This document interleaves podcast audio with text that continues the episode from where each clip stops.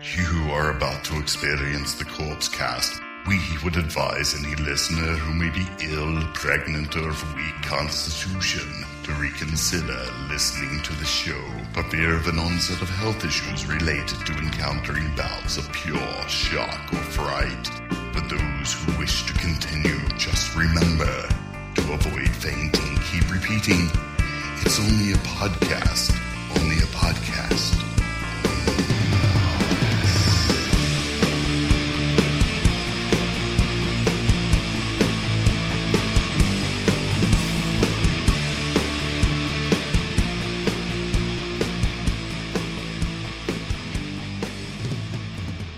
Hello, everybody. Welcome to episode seven of the Corpse Cast. I'm Mike, and over there we got the Jelly Roll. What's up, Shane Diablo? Jelly roll, sweeten. How you doing, baby? What's up, man? How's it going? Dude, it's going pretty good. Well, we took a week off, I know. and uh, we feel really bad about it. But I don't know if you can tell, but I've got, I've still got a little bit of the, what, what do you call it? The, uh, the, the scratchy throat syndrome. But, Scratch master. You know, Jay. we're, we're gonna make this work, dude. We're gonna make this work. I think you can. I think you got the power in your heart. You can do it. Well, dude, know? I'm putting my mind to it, and people tell me that when I put my mind to stuff, I can accomplish Just like the, just like our giant mixer. You just fix that out. Dude, you got to realize, you people, we are going all high tech on your asses this episode. We're trying out some new technology. You know, bear with us. It's you know. unbelievable, man. It's like it's like the Star Trek Enterprise. a right here. mixer with microphones and headphones and a computer. Computers. What are those? What? Wow. They're going to steal our souls. Well, that's fine. Yeah, that's what are you gonna do about that? Anyway, yeah. So, uh, any any any uh, thing to start? I mean, we, we should have a lot to talk about. It's Dude. been a couple weeks. Dude, I'm telling you, my life is all about two things right now. Balls is one. No, no, No, not balls, but Oh. The Walking Dead, Okay. and and I, I know you're you're kind of on the fence with that. Sure. but The Walking Dead, and dude, I'm just finishing up The Dark Tower. Oh yeah, yeah, yeah, Holy yeah, yeah. hell! Really, rocking it, huh? But yeah, so I'm in The Dark Tower, book seven. Really? halfway through, I'm crying like a baby, dude. This is some serious, Really? serious shit, dude. Dude, it, may, it takes a lot for the jelly roll to cry. Dude, I cr- well, yeah, it does. And this this whole series of books, Uh-huh. and I've told you, it's like I'm Well, going on like amazed with this. eighty or ninety hours of listening time. That's amazing, because dude. I don't read. I don't like words. I listen with my ears. Sure. Audiobooks, dude. But I'm telling you, I'm almost to the end, and it's two two of the you know the folks that are in the journey are dead, and I'm going, oh, you sons of bitches! What are you you know?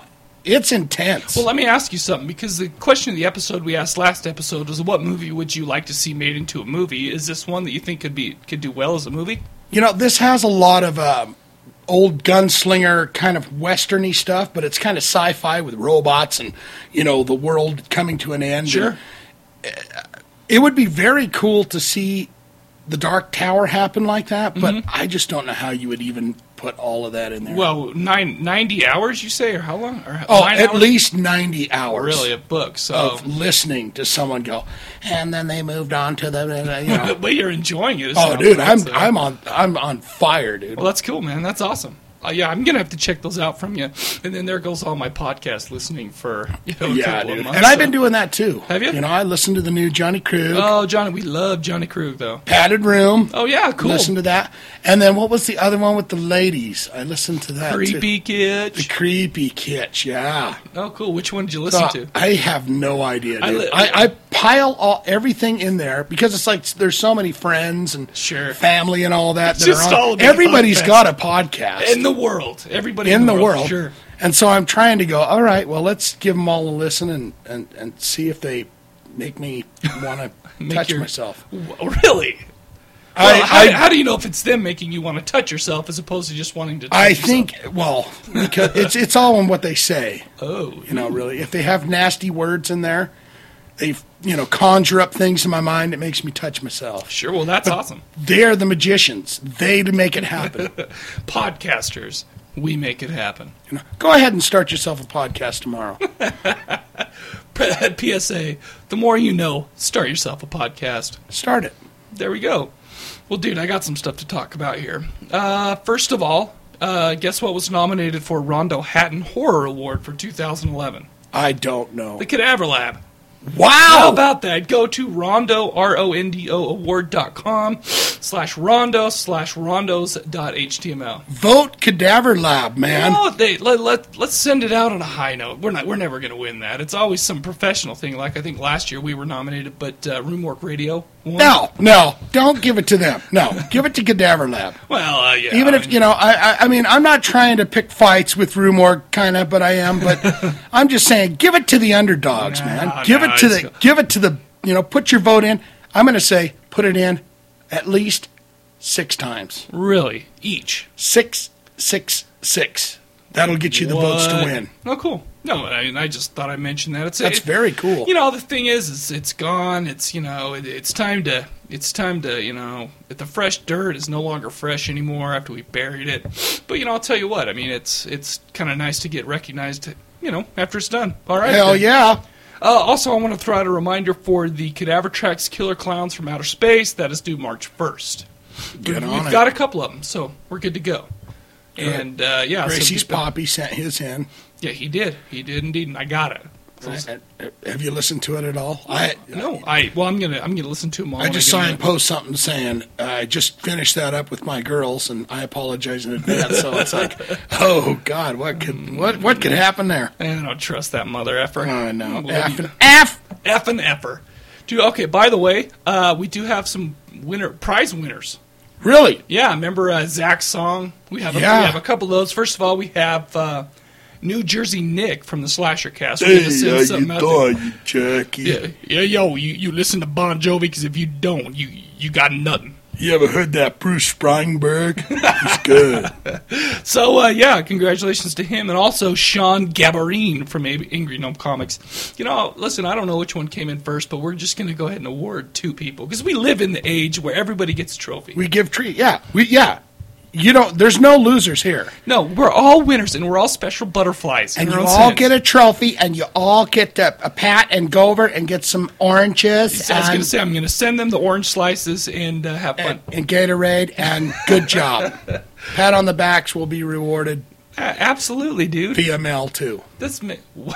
Paper pats on the back. There you go. Oh, that that you know. So there you go. Awesome. Thanks, thank you. First of all, Zach, for playing that for us and giving us uh, an excuse to give something away. Secondly, uh, appreciate you guys uh, calling in and uh, you know, I mean, entering the contest. I guess. And and what do you Zach is, you know, I mean, wow. We, who knew that he knew how to play the Zelda guitar riff? I mean, well, I, I assume I assume that he he got the tabs from uh, Limp, when Limp Bizkit covered it in 2002. yeah, 2002. You know, if you're a real man, you'll do something like Mario Brothers, Absolutely. You know. Limp Bizkit didn't cover that though. So Zach will have the no underwater in Mario. Brothers. Play that on the guitar. Right. That's a double dog dare. We just threw out a challenge, bitch. Oh snap! Sorry, you're not a bitch. I, I don't know why I decided I needed to He's go there. Bizkit. He's Bizkit Junior. Well, all right, man. Uh, so we got uh, first of all, so we, so we mentioned the the question of the episode: What book would you like to have put into a movie? And I assume that we've got some voicemails with some answers. So why don't we just go right into those? Sounds good. Sweet. Mike, Shane, what's up? This is Alan. What's up? I'm calling in about the question of the episode. Any can have any book made into any movie or made into a movie. I'd like to see Robert R. McGammon, McCammon's Swan Song turned into a Yes. Oh, really? I've movie. Never heard I'd actually it. rather see it as a miniseries because the book is so epic. I don't think it. Well, it sounds like the Dark Tower movie too. Contain it. Yeah, it's a also wanted book. to recommend a band for y'all to check out on the show. It's uh, Those Poor Bastards. Uh, really kind of hard to describe their sound. I guess if uh, No. Johnny Cash and Nick Cave took a bunch of pills and got locked Nick in a Cave? shack in Mississippi and recorded something with He has a disgusted face on, just so maybe. you know. But uh, really dark, really spooky. Say, uh, check out Hellfire Hymns or Country Bullshit. Those are probably my two favorite. Country anyway, y'all have a good one. That's Thanks. the swear Bye. words. I'm gonna spot a whore of that right after the episode. Well, there you go, dude. Awesome. Uh, so yeah, so you've read that book then, huh? I have, dude. That is one hell of a book. Really? Yeah, and I say hell with capital H E double hockey sticks. Really? It's a great book. Yeah. Okay, cool. Yeah, I've never even heard of it. So there you go. Hopefully, uh, I really can't say that would be that it. would be wonderful to see. Uh, you know, and like he's the only thing about miniseries. Well, especially, I mean, especially, I mean, we talked about Stephen King. Well, I mentioned, oh, Yeah. Stephen King, you know. Yeah. Like, Stephen King miniseries are terrible. Terrible, Yeah. horrid, and you get you know these horrible actors in it, and it's just like, ugh, this is what was that one where Balki Bartokomous was on uh, like a plane and it was Yeah, what the, was that? the- it was called Langoliers. the Langoliers. Oh my gosh, that was yeah, so that bad. was just just them. like, Wait a minute, what is going on in this airport? exactly. It's just horrible, man. Yeah, so I don't know. I, is there any good miniseries? I know that Salem's Lot was a miniseries. Uh, I think both. Uh, is that true? I know the new one was, but I'm pretty sure the old one was. But I hope I'm not being a stupid ass. Man, I'll tell you though, Swan Song was a great book. That is a great pick. Awesome. All right, let's see what Darian has to say. Hey, kids. It's Darian from the Padded Room Podcast. Hey, um, all these questions this week, man, turning into like an interview session or something. Uh, Yeah, with you. Eddie. Rotten wanted to know about uh, horror sub- subgenres. I gotta tell you, I'm a zombie guy through and through. But Really? uh, I've always had a soft spot for for a good ghost story. You know, Oh yeah, something that's really dark and ominous. That's that's the kind of thing that sits with you, hits you when you're on on the way to the car or something like that. uh, what else? Running with a boner. That's a tough one to do. Let me tell you something. I ran Yeah, the uh. San Francisco Marathon a couple of years ago. It's, uh, Really? like 26.2 San miles. Francisco But, marathon. Uh, no wonder you had a boner. 12, I got myself behind a little hottie wearing a ill-fitting Mm-hmm. sports bra. I bet he was. Well, I was gonna say, why was he wearing I a sports bra? point, but I wasn't They doing do it that with my, with my fingers, if you know what I mean. uh, what else? Oh, uh, film adaptations. Favorite books that should be made into movies. Uh, speaking of boners, I'm going to have to take the old uh, Cold Heart Canyon on this one. It's by Clive Barker. I don't know if you guys have read it I've or never I haven't either. I don't think it will ever be made into a movie, though. I mean, know know the it title. would pretty never much just go right into it. the realm of hardcore pornography. Oh, I'm going to Very read it tomorrow. though. I had to watch that one or read that one with my uh, right hand, if you know what I'm saying, on the left. No, I hear you. Any brother. sports bra? Anyway, so keep up the good work, and I'll talk to you next week. See ya. Nice, dude. Okay, so yeah, I know nothing about that, but this question like doesn't apply to me because I totally don't read books. Well, read or listen to or whatever. Well, having sure. your, having, it's like uh, I don't know. There's there's something to be said about books as opposed to movies or or. Well, or- it's a whole different, like like we were saying, it's a whole different, you know, form of entertainment. I mean, yeah, yeah. So it's the, the only books I ever read are tech books, and it's like you know. I so- think that half the half the thing with like books is that you know there's so much detail put into the scenery and the Right. word said and the emotion and everything Right. else that it's hard to try and turn that into a movie that even does justice to you know No, and, absolutely. I and it's like Cujo okay Cujo great book the kid dies in the book spoiler. Does he die? yeah if you haven't read Cujo that came out in like I don't know 1980 Well, I've never read it. Did, But- did but- he die in the movie? God, it's no, been so I- long no, since I've no, watched that he movie. survives in the movie. Okay. but it's like, why do you- why do they do things like that?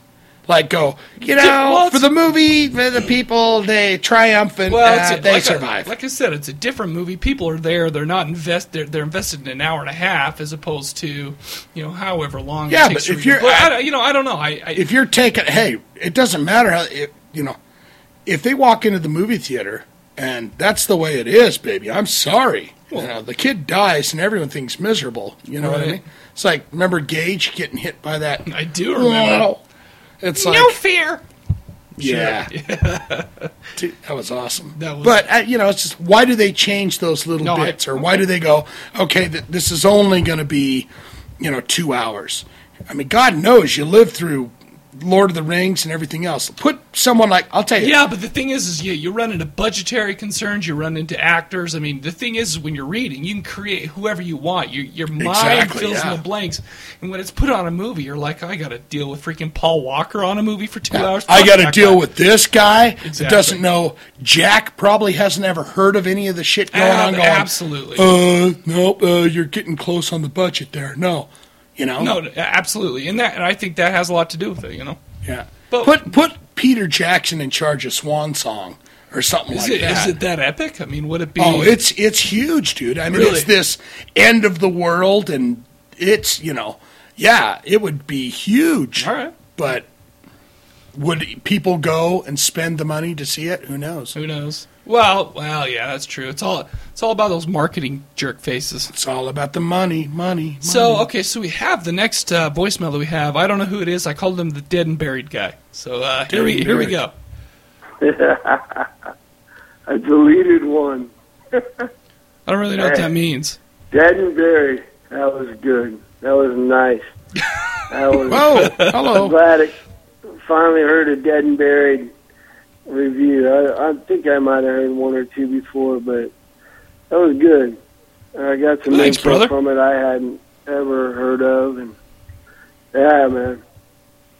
Anyway, I, you guys were asking the question about at the end of the movie with the reveal and the sheriff, and um, why did we have to know, and why did it all of a sudden happen just to him? It's a Uh-huh. Twilight Zone episode, man. It's my dad said it best. I saw a double feature, uh, Dead and Buried, and then Halloween Two. And I think the weekend before was Dead and Buried and Strange Behavior, and I saw it then too. Before I saw it with my pops and a bunch of my friends. Anyway, that's the message that it's you're supposed to be feeling what he feels only in his world, just like a Twilight Zone episode. You just Oh, have to okay. go He's there talking about the the sheriff. soul and his spirit and what he's getting from it. And what he gets from it, we've already it's been revealed to us before. So we're but then we're walking as him too. And he's the Right. one joke's on us, man. At the very end. There you go. I hate being a chump. Jokes it's back at you. It's a finger point. Take it. Walk on and think about it, you know? All right, Alright. works for me, I guess. Oh, that's that oh, sounds Oh, pretty. Man, I'll be listening. Cool. Oh, Sweet. man, but I'll be listening. That's Oh bring up them subjects that I just want to hear about. Bam, I'm hooked. All right, Sweet, man. Sweet. Good Appreciate job, it. Dead and buried. Late. Dead and buried guy. Dead and buried guy. Sounds good to me. Hope he calls in more. The dead and buried guy. yeah, you know, you know. I mean, I see what he's saying. I think saying. he's got a tip on a tip. You know, he's. I think his dad knows a lot of stuff too. Sure. Well, listen, I, I understand what he's saying. I mean, I get it. I mean, I, Yeah. it's that was still kind of a bizarre whole deal, and I, I guess if you know, I, if you look at it that way, it, it makes sense. So Yeah. I guess whatever whatever He's, makes got, sense. he's got things all figured out. well, I you know, I've never been one to claim that I've got everything figured Well, out. no, Okay, of All right? course not. All right, don't you know? I that's just too much pressure. All right, uh, Eddie Rodden called. Oh boy. Hey guys, this is Eddie Rodden here from Rodden. Texas calling again. I wanted to to touch on your question uh, of your last podcast, episode six. Okay, Um, as far as getting Touch a, it. a book, a good book to to the movie screen, uh, there's a couple books that I've uh, looked at recently that I think would make a, a pretty good movie Survival guide. and they kind of follow along good. with the the typical scary deal, but they they have a following already. The first one is actually a, a new book in the Friday the Thirteenth really? uh, series. It's called Church of the Psychopath, and it, and it talks about a group of people who get together um, religiously and go out to uh, the camp where where Jason was originally, Crystal Lake. and um, and they try to revive his spirit so that he can No become way. a good spirit and do good for all men. And things things go bad, and uh, I think that that Duh. would make a pretty good Jason, movie. hello. It, would be successful that would be cool. That, uh, I've never heard of that. That's dominantly because it's cool. already a proven, uh, you know, it's a proven series that they have. Um, the other book that I think that would make a good movie, and it, again, it follows along with what we've already seen, but hey, man, Habit is, is is getting familiar with something and then going in and just doing it again and being successful with it. So, A Nightmare on Elm Street has another book out. It's called Suffer the Children. And Really? these are, um, it's a book These about teenagers that entered a, a scientific study where they're testing uh, a new insomnia drug. And the insomnia drug uh, actually makes them uh, Freddy Krueger's little play toy. So I think that that that would make a pretty good movie too, and it could get Wow. gory, and there's obviously going to be uh, some TNA in there. Of Um, course. but I think uh, I think stuff that has proven to be could also it could just prove again itself on the screen, and things that were made back in the day they can they can be remade and still be uh, really good. And I think that these books would would prove that. Going along with that, I think I'd love to see a new movie um, where. Um, the the the lady with the low cut shirt. What the hell is her name? I got a brain freeze now. Uh, Lady with the Dolly Parton. kind of you said uh, the the chick from Up All Night. oh yeah, Um, Rhonda she would be fun to see in a new movie, and uh, Fun. but she's old. and it just it's- Really? again it just goes along with the whole thing. So that's a little something to think about. Uh, and and, and maybe Parton just done? consider seeing Like, uh, Friday the Thirteenth Dolly on screen Parton, again, yeah. and Freddy Krueger again. It's not the most original idea, but those are uh, definitely uh, fun things to see on the screen and read about. Anyways, you guys have a great show, and um, I'll talk to you soon. All right, man. So you know, I'm, a, I'm, I mean, I, Yeah. I assume these are kind of novelizations. Like I know that Sam used to read like the crap out of these uh, Yeah. Star Wars books. Oh, yeah, and, yeah, and the- whatnot. What happened before or in between all the. you Yeah, know. yeah, and I and I wonder if this is kind of the same thing. I mean, I don't know. I could, but I've never even heard of Dude, this. I'm all awesome. about The Walking Dead, and that was a graphic novel. Dude. Yeah, it was a graphic novel. and you know, they've got like God knows ninety of them. Well, and, and that's the thing. That's I mean, that's kind of the same thing I was saying the other day. I mean, my pick would be um, Hack Slash because you know it'd be so easy to turn a graphic novel or you know a comic book into a movie because it's so visual already. Yeah, You know, and and like you were saying, it's all about the budget concerns. You know, Sure. like with The Walking Dead, they go, okay, let's make six of these and see what happens. well, how yeah, how could you make one movie about? You couldn't make like one movie about all the books. So, I mean, it's like that's why. I mean, It's I a don't know. revolving cast of this guy gets killed, this guy's Sure. out, they meet new people, you know, and it just keeps going on. I predict this some bitch will keep rolling along as long as they keep it fairly interesting. You'll watch that kid grow up. They're like uh, what two kid? What was that show called? Two, two, two, Two two girls, guys, one two cup? guys in a two girls in one cup. no, uh, two, you know Charlie Sheen show. Two guys and a half oh, a man two, or something uh, like two, that. Two boys and some little kid. Yeah. You know, you watch that kid Yeah. grow up to be an ugly bastard. You know, Dude, how about Ricky Schroder yeah, dude. growing up? Remember when he was a kid? He was like, Absolutely. Hey, how many tears? I saw an interview with him, and he's like, "You're so cute and everything." And how did you cry in that movie? Remember The Bodyguard Uh, with Ricky Schroder? oh, was that the one where you hired some guy? He hired some guy. Yeah. Sure. Dude, they, he said, I saw this interview. He's like, "How many tears do you want? One or two? and he could cry on Really? demand. Bloop, bloop. Really? That little Ricky Schroder. He's smoking on the glass dick right now, but Is we love really? you. I don't know. I don't know for that for sure. You know, please contact my uh, my lawyer Ronnie Schmechtel uh, if, if I'm completely wrong on that. Because Because uh, yeah, we don't want to get into any. where has he libel go? Where do these people go? dude? You're asking me. Ricky Schroder. reason- Sorry. Rick Schroder. Now. Oh, dude, he was on uh, that one cop show with. Oh, that's right. So Yeah. he's probably doing all right. He's all right. Whatever. He's not on the dick.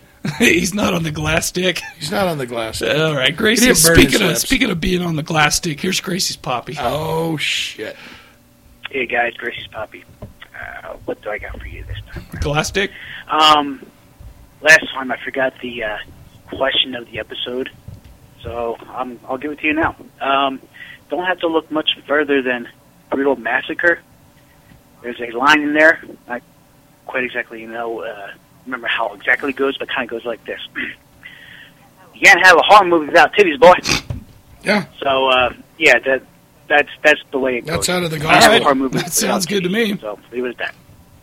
Uh, for this week's question, of the episode, uh, what book would you like to see made into a movie? All right, I'm going to geek out a little bit.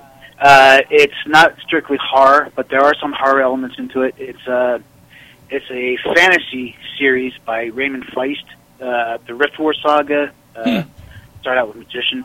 Um, it's it's it's like one of my favorites. never heard of It's, that. uh, Me neither. Of course.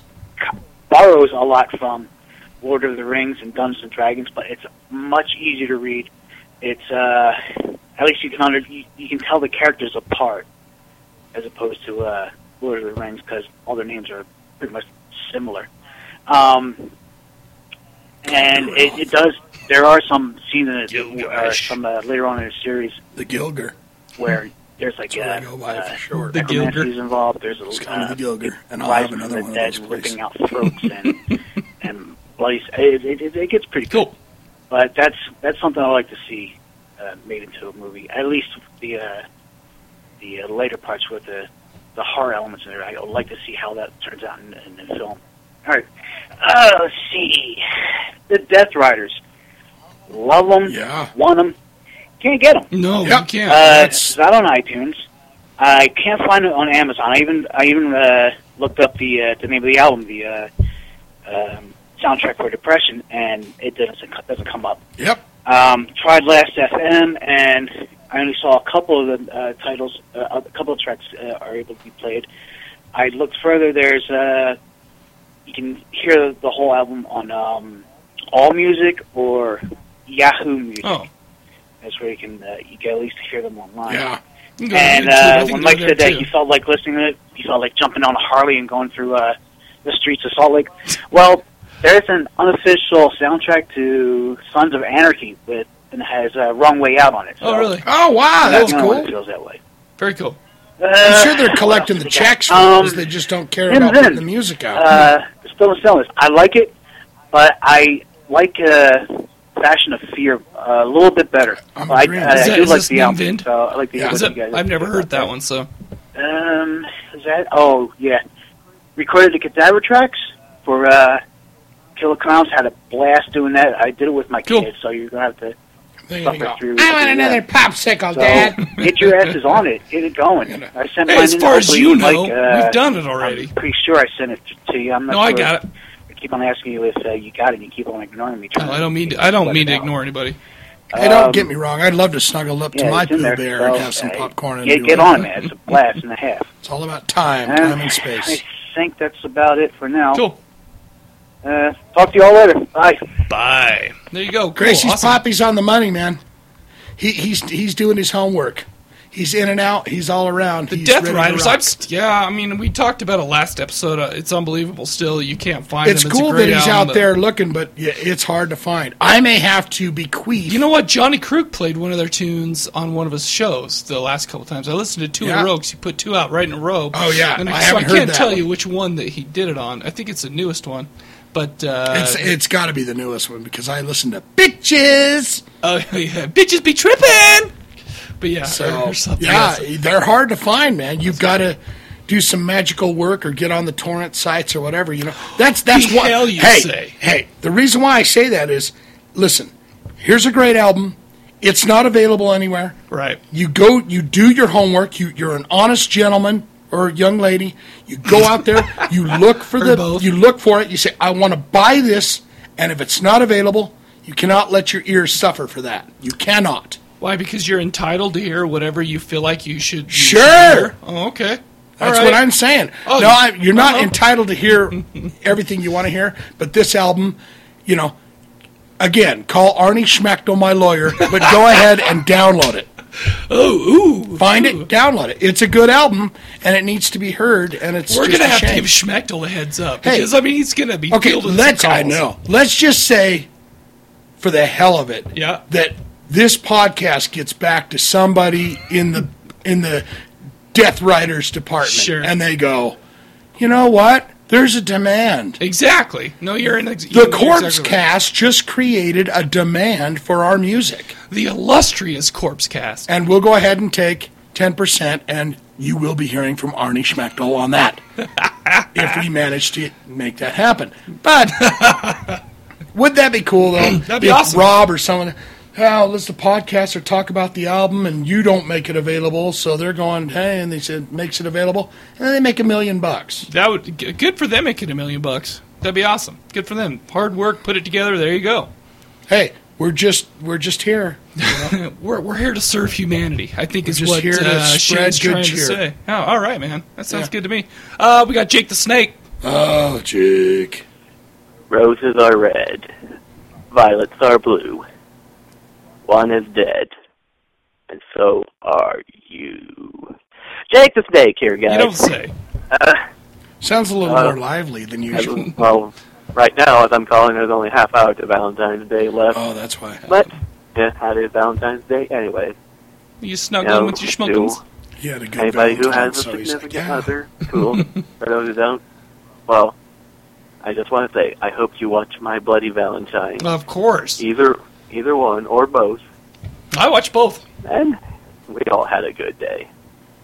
Um, and uh, ah, shit, Shane, forgot to wish you a happy birthday on Facebook. Oh, bless I'm and bless man. and happy bless. belated birthday, I thank my you. man.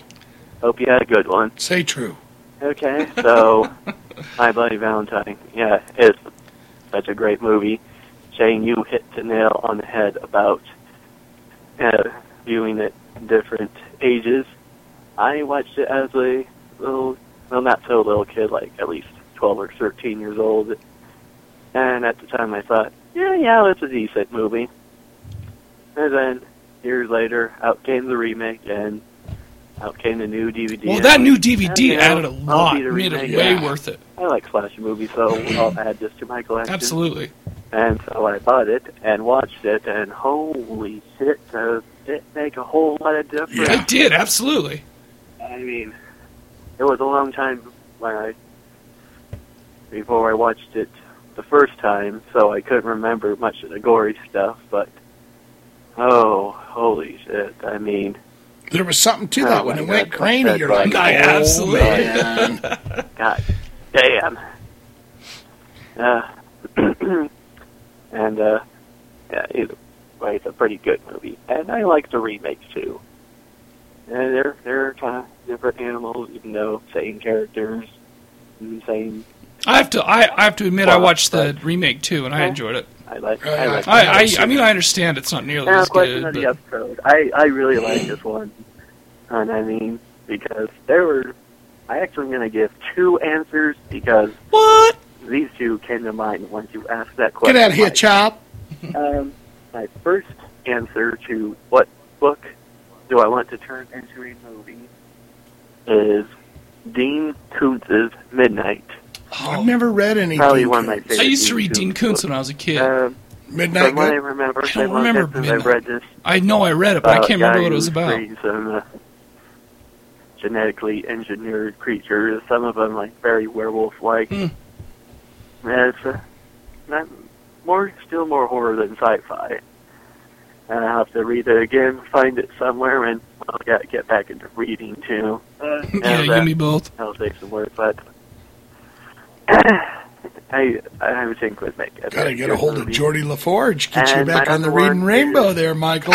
Christopher Pike, the last of the vampire series. No, I haven't heard of that one. And I like vampires. I don't know if anybody, anyone of you have read Christopher Pike?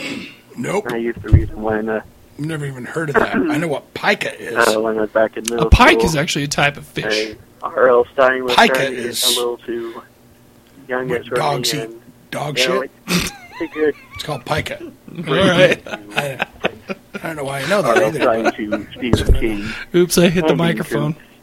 Because his novels are for young adults, but very, very dark. And this one's about, well, the, one of the very first vampires. I mean, she was around since first vampire, which, according to a book, is 5,000 years ago.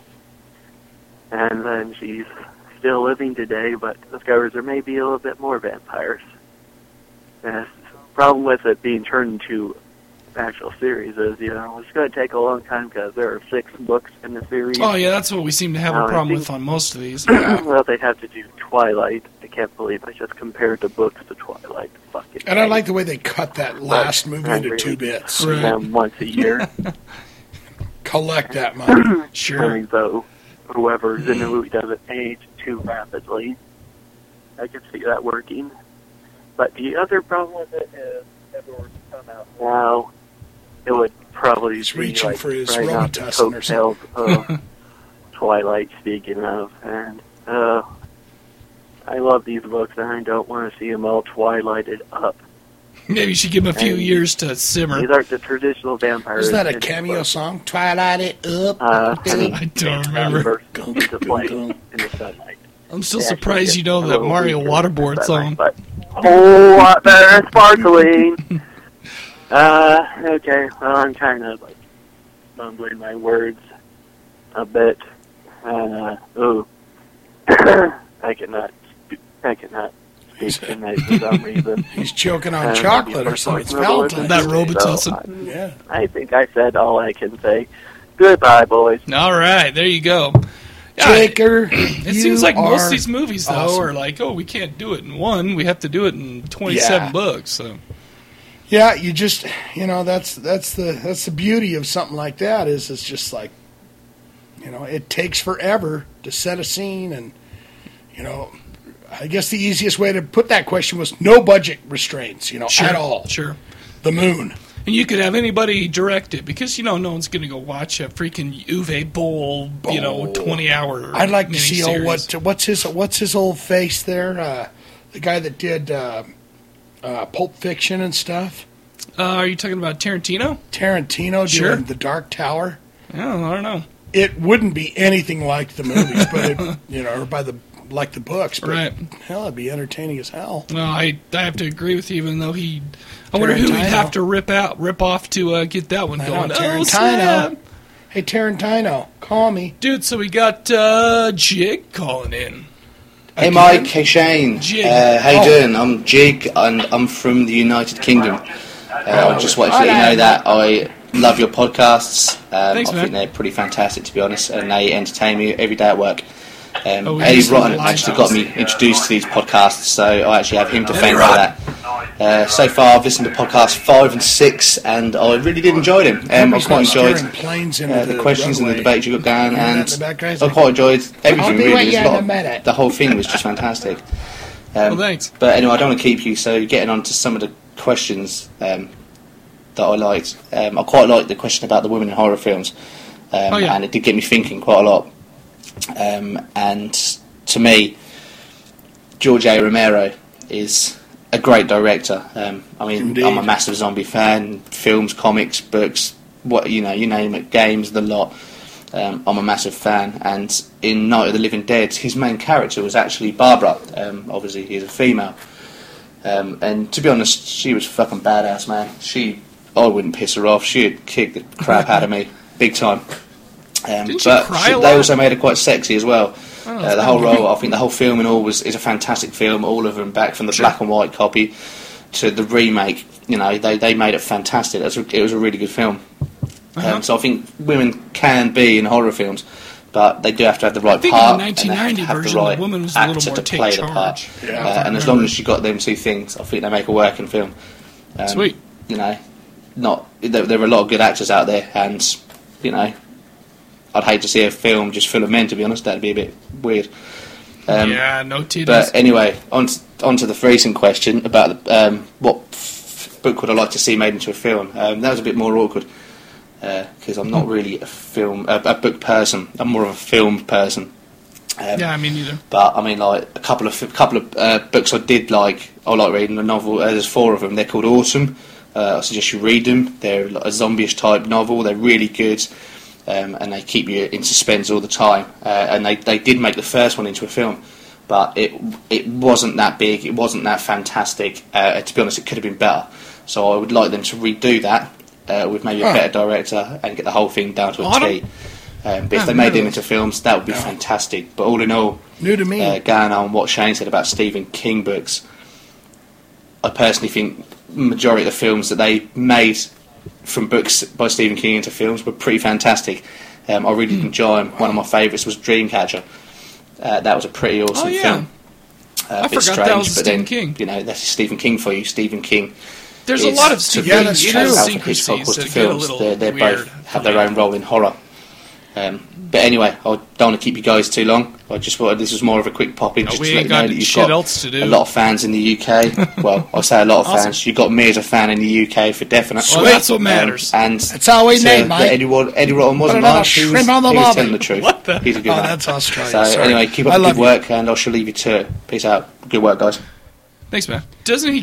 Whoa, whoa, whoa, whoa, whoa, whoa, whoa, whoa, whoa. Okay, sorry. That one it just restarted. Sorry for the technical issue. You know, there. I I would probably have to say maybe maybe I didn't make myself clear to you people when I said. but what I kind of meant by the Stephen King thing is his made-for-TV movies were nasty and oh, poo-poo. Oh, right, I agree. But like Pet Sematary, awesome. What Cujo, about- awesome. Dreamcatcher, I didn't even think about that. That was good. That, I don't remember that very much. All I remember is like a big, like like monster that looked like a Laffy Taffy or something. I don't. I, Laffy Taffy? I don't remember. Laffy Taffy. But uh, the thing with Stephen King, may, and maybe it's just the. Uh, and maybe it's just the TV things now that you say that is, you know, they're all about these people interacting, and there's all a bunch of just weird little idiosyncrasies that kind of get It's to me. always and- that. See, that's and I think you nailed that right on the head with Stephen King.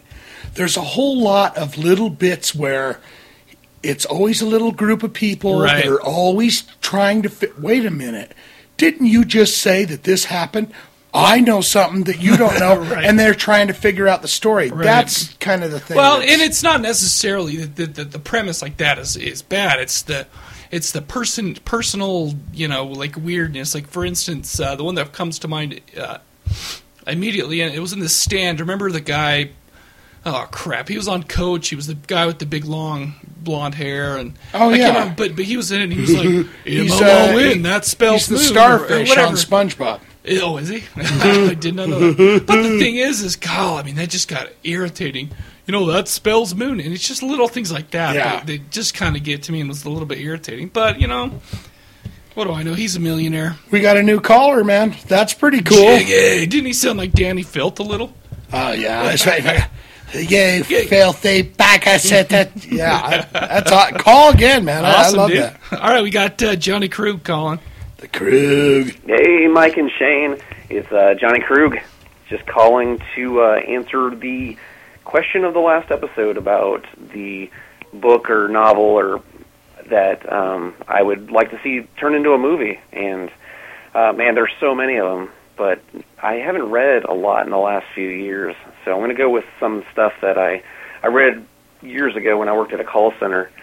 Uh, yeah, that was a shitty job. But anyway, um, Would you like to buy there's some a book? I, I recommend you guys checking out, man. It's called Living Dead Girl by Todd Goldman, and I don't know what it was, man. I had read this guy's first book, and it was called Fake Liar Cheat, and that book was like it was real, real short, but it was it was kind of like a a romantic kind of like criminal adventure kind of deal, but it wasn't like it was all right, you know. It was a pretty decent book. Well, Living Dead Girl, man, was a completely kind of different kind of story. Like, it's about this dude who he can't remember what happened to his daughter and his wife, and um, they disappear in this town. So him and his like 19 year old girlfriend have to go to this town and you know kind of figure out what happened to him. And he's like the chief suspect. You know, that they think this guy fucking murdered his wife and his daughter, and and so like they pretty much won't let him leave this town which, when he goes 19-year-old back to it and stuff. But man, it's crazy, man. Like the atmosphere of that book is very like uh, I don't know, maybe something out of Silent Hill. Um, I mean, it's, it's a little depressing, but man, it was like it's a really good book. Cool. Like I loved it, and in fact, they were going to turn it into a movie around the time it came out, which I think was like 2004 or 2003. And I don't know what happened, man. It just like never happened. But it's it's an excellent book, and uh, it reminds me a lot of you know one of those pretty typical thrillers you would see that go to the theater with like Morgan Freeman or something Harrison but- Ford. it had enough like crazy imagery and stuff. You know, and the, the guy was like a like a cutter, man, not like one of those emo cutters who's just you know is like I'm so sad and like cuts himself up. This guy, man, would just wake up after one of these weird visions about his wife and daughter and just be just carving into himself unknowingly. Just I mean, it's Oh, really cool. shit. And uh, I mean, the, it's a really good book, and, and That it's kind of good. slasherish in parts. I mean, there's some there's some murders throughout, and um, nobody knows where people are going or who's committing them. I, I think. I mean, I haven't read in a while, but I'm pretty sure there's some murders throughout. And then, uh, I mean, his other book, like I said, Fake Liar Cheat. It's it's pretty good. It's all right, but man, he really knocked it out of the park with that. And supposedly, the dude writes like novels for the show Burn Notice now. Oh, So, really I don't cool. know, man. It kind of sucks that he doesn't do anything. I mean, I'm sure they're original, but he doesn't do anything, uh, you know, quite to the level of something like Living Dead Girl. Right. And yes, I did pick the book up originally from the library based on the title because I'm a Rob Zombie fan. So Yep. uh, I figure Living Dead Girl can't go wrong with that. Help us see her tits. And um, anyway, man, That was I uncalled for, sorry Mike. to keep So you go- there are you tons go of books I library read when like I was me. like in high school um, that they had it randomly at our high school library where it was um, a lot of like slasher type books. Man, Hmm. they're like murder mysteries where people are just getting offed every five seconds, and uh, I mean any of that stuff I would turn into a movie. I think that'd be freaking awesome. But um, World man, I'm needs loving more the show. slashers. Last band you guys were talking about on the show, the Death Riders. Oh yeah. I have heard a few of their songs on Pandora Radio. Like when I turn it on, like the Misfits station, it'll play a lot of horror punk, man. And and I've caught at least two of their songs on Pandora. Oh, really? So I know. Um, I'm not sure if they have their own Pandora station. I need to look into that. But that band fucking rocks. Yeah. Like that is probably my favorite band you guys have played on the show. And I mean, That I, I have really, really dug the Death Riders. Riders. But anyway, uh, keep up the great fucking work. Love the show. Sorry to leave another rambling No, you're message, cool, but uh, take it easy, guys. Awesome. Bring Bye. him, bring him, take him. That's the Krug right there, That's the Krug. Yeah, and like I said, the Krug played him, so he ain't lying to us. dude. He ain't no lie. He he he real. He real. He so Living real. Dead Girl? Who? I mean, Uh, you know what's weird? He brought up Rob Zombie because I was thinking. I wonder if Rob Zombie wrote the song "Living Dead Girl" because he read. no, no, no. He's a movie- reader. There's a movie from uh, from the '70s. I think it's a Jean Rollin film called Living Dead Girl. Oh, really? Yeah, it's it's actually a really. The, she's a zombie, and she's but she's really hot, and she gets a friend that like is really hot too, and she's trying to protect him, and they, you know, That's You know. Where's that miniseries? dude, it's not a miniseries, it's a movie. I have it, and it's spectacular.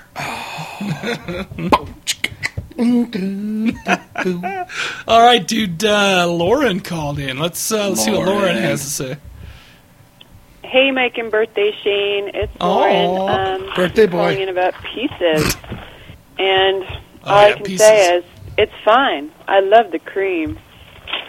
Uh, yeah, this one. Um, I don't remember if there was like any if there was a memory count in this. Holy crap! There is Um, indeed. Yeah, anyway, like it was so cheesy that like a lot of times I had to laugh out loud, but then there were these Oh, yeah. really awesome elements. um, and I'd heard it was like super cheesy, and um, some people hate it. So I was, I knew what to expect. I knew it was like a must watch, but also there was some cheese in there, and um, yeah, like, like the, cheese on my like for example, like the, the I thought the score was like really great. Um, There was like three Yeah. songs like, the whole time. There were some of the kills, like it reminded like, me dum, of dum. um, Dum dum. what do you call Carpenter. it? Uh, like the girl with the knife through the mouth. I think that I think it definitely happened in Phenomena when the girl's face went through the window, and I can't remember if it happened in Can't remember Son of Bray too. So there was like really good slasher um, kill elements they pulled in there. It's pretty sweet, and um, the other thing that I liked too was like it was you know your favorite familiar um, voiceover actors like voicing the different characters like the whatever lady was helping out the dean of students um The tennis to death. instructor. like her voiceover Yeah. actress she did I think like the the really butch dance coach lady in Suspiria and she definitely Oh, really? does um Daria Nicol- Nicolodi in some films so it was- Yeah, but who did the that was Japanese like guy? nice and familiar to her, or like the guy who was like the chainsaw Dude, he's just um, kicking around. groundskeeper. I'm pretty sure his that guy's What? voice was. Um, they used him for like God uh, in Four Flies and Grey Velvet, or like the homeless Oh, really? called himself God. Spanish, so was, like, really the cool to have Spanish folks and Italian element. folks are pretty close. And um, I guess what do you call it? Uh, as far as like talking about like our movie's misogynistic, like this one definitely was kind of like had these ridiculous tropes of like bloody bush and showing boobies, but I think Sure. it was so obviously like trashy and cheesy that oh um, yeah, it was like I Trash couldn't and even be offended by it or It's good. not that I'm actually offended by pretty much anything, but um, I don't know. It didn't. It was just like really cheesy over the top, but there were some great kills, like the waterbed was Oh, fucking dude. awesome. that was Um, amazing. and uh, She's reviewing the movie before we even like, get to the movie, some of Mike. She does a better job than we do. Too. Like just It's true. laugh out loud shit. Like the um, Linda Day George's character is like tennis player, but she like you know whatever. Like her day job is as a cop, and um, but she's like televised, like you know on televised. Yeah, TV. she's undercover and, all and this. um, This is my day yeah, and job. like Christopher George was like cute. They're in a movie together, and um, you see they had some husband wife spice going on. So Nice. he's in a lot of Fulci, or not a lot, but like some of my favorite Fulci stuff. So it's cool to see him. And um, I guess what else? And there were some like funny ass lines too, like. Like that girl, like when the students are standing around smoking pot and talking about doing it in a waterbed, and that girl who looks like she has mm-hmm. fetal alcohol syndrome, where she's Smoking like, Right. She, she was Smoking weird. pot and fucking in a waterbed. about- the best. Yeah. you know the best feeling to to fuck on a waterbed and smoke pot and she just looks pretty gross. I know she had some nice knockers, but um I don't know if Oh, wait, she had a face? Girls Oh, tend that's all right, to look just at ask. faces. No, she like, didn't. Ugh, would not want that face. And then when she goes up to like the gay teacher to do pectorals. some, you know, Yeah, sort of exactly. fake flirt with him or shove her pectorals in his face. I was just like, oh, girl, like put a bag over your head and this will. Oh, come on. Gee. And uh, oh my goodness, the goodness. Kendall guy, I was like, what the, what the f- what's going on with him? Horshack. He was like You a saw his schlong, by the way. nerd, and he's Right. banging all the cheerleaders. He's like, can I have a stud? I, that, I thought And that was I so know, funny. I guess That- he I must totally have, have like, notes for that. Been really known how, how to use his little nerd unit. Um, Nerd slong? oh, or I guess he did, but yeah, You s- yeah. I saw the slong. your moment. Looked like element in Horshack there. from And, There was. Kotter. Like some of the other like that's laugh out loud Ow, lines ow, too. Um, Mr. Carter. Yeah, just when Mr. the- Carter. oh, my dog's crying. She wants to talk to Shane's dogs and cry. yeah, really. Um, Yeah. when like the Christopher George, or Christopher George is like asking the the professor for his opinion on like the the murder, like in the girl, the, with the girl who was sliced up by the pool, and she looked like a freaking mannequin. oh, Um, yeah. So he asked the professor for his opinion. He was like, "Hey, we have this corpse arm for you to look Yeah. at."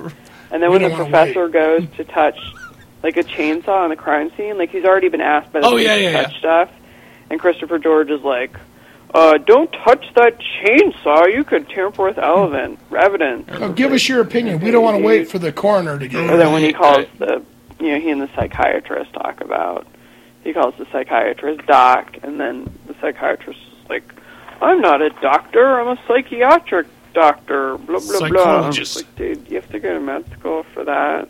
So it was just kind of funny, like the 80s sort of definite attitude, like, you'd only have a shrink around for really fucked up, like, murderers, and he Right. doesn't consider himself a doctor. I got to talk about it. I became a therapist then- during this movie. Yeah, it was And I can't wait to talk about it. That's hot. there were just enough awesome elements and like really good kills, and then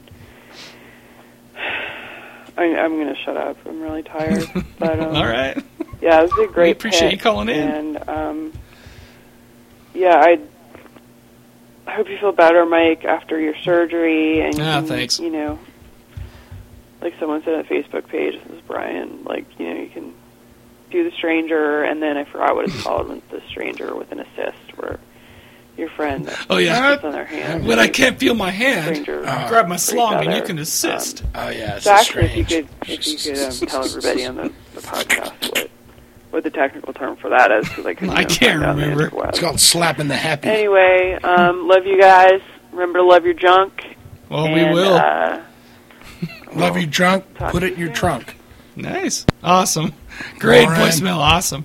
He, she did our job for us, so we're good to go. Now I can so, just sort So through listen, this. if we missed, if we missed anything, you know, she'll call back. She'll. Yeah, she, she's gonna lay it. She's gonna lay she, the pipe. she took all the pro. She took all the pressure off us. I think for this one. So yeah, we're good to go. it's awesome. Uh, Limp Bizkit called.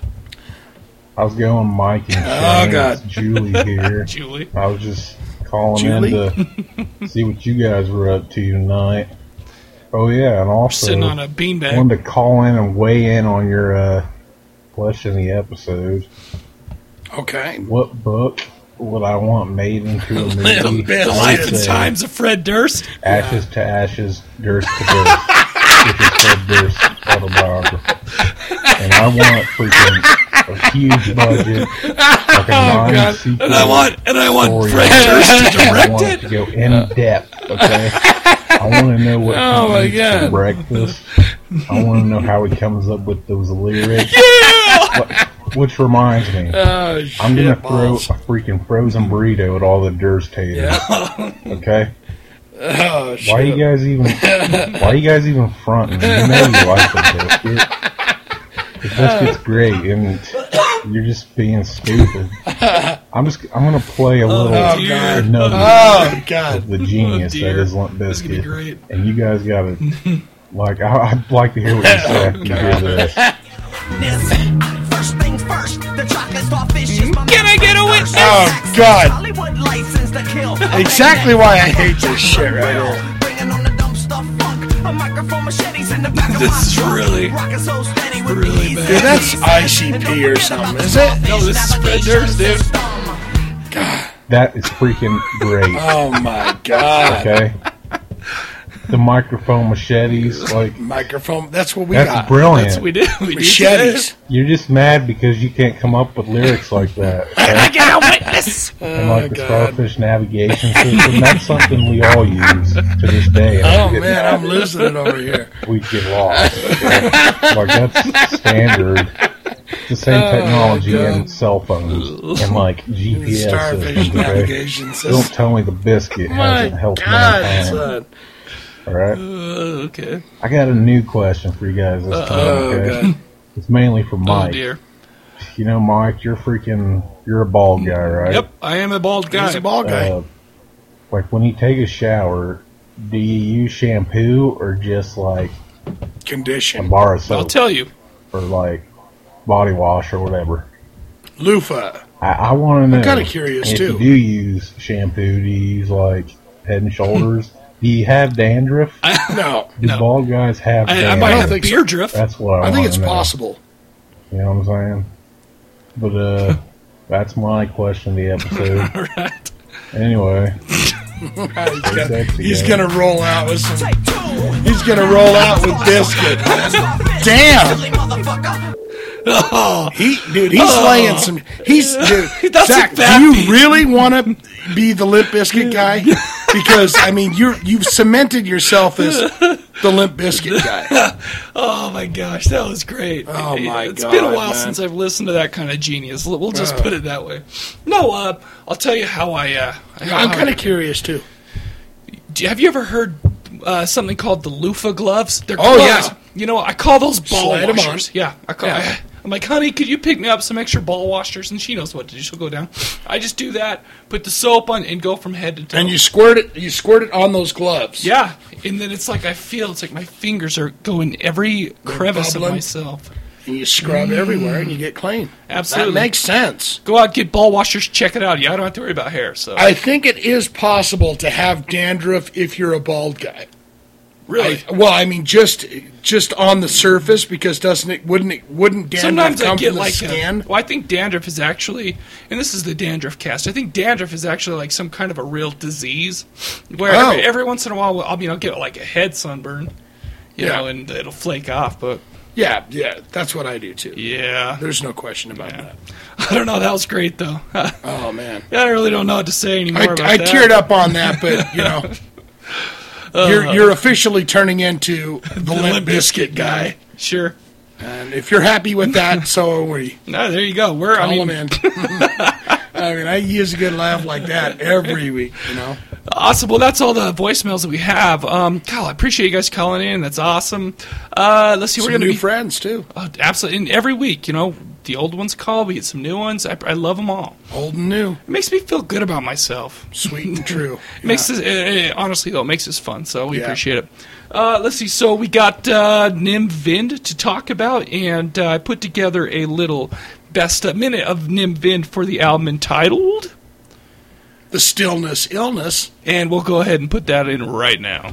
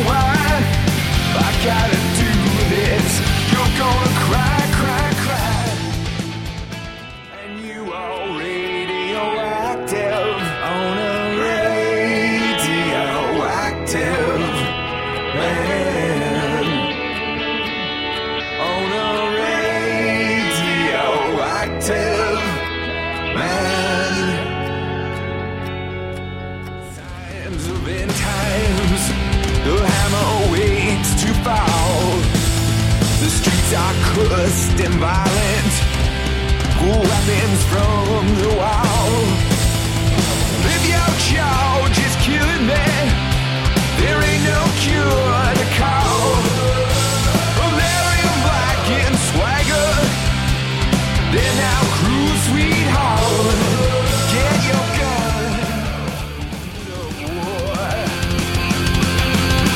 there.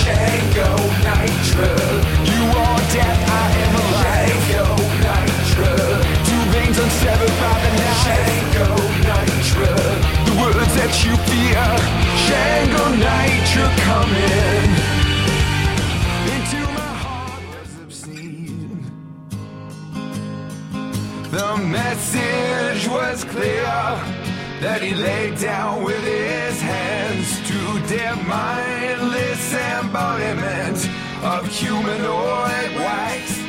Remember me, remember me.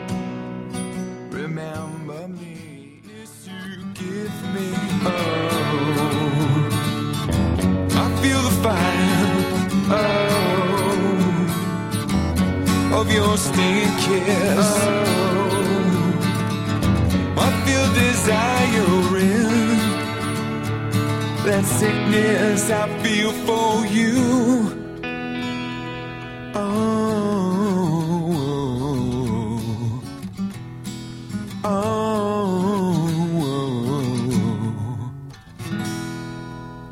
nimvind.com. N I M V I N D.com. The man, the myth, the legend, the solo artist. You know, I thought it was a band name because I didn't realize Nim Vind was a dude's name. No, this is Nim Vind, the Mr. solo artist. Mr. Vind. The Stillness Illness, put out in 2009, June 2009. It's the second full length album. His first release was Fashion of Fear, and I love that album. You know, I don't know. I, I haven't heard that one yet, so that's definitely one I'm gonna have to check out. That album but is. you like that one better than this one, real quick? um, I know Gracie's Poppy did. It's right now, yeah. But I've got to say. I, I've had a, a little bit of time with this one because this is another one that we listened to together. New, okay. Fashion of Fear, I've had forever, and I love Oh, that right, album. right, I mean, so- it is a good album. He's from Canada.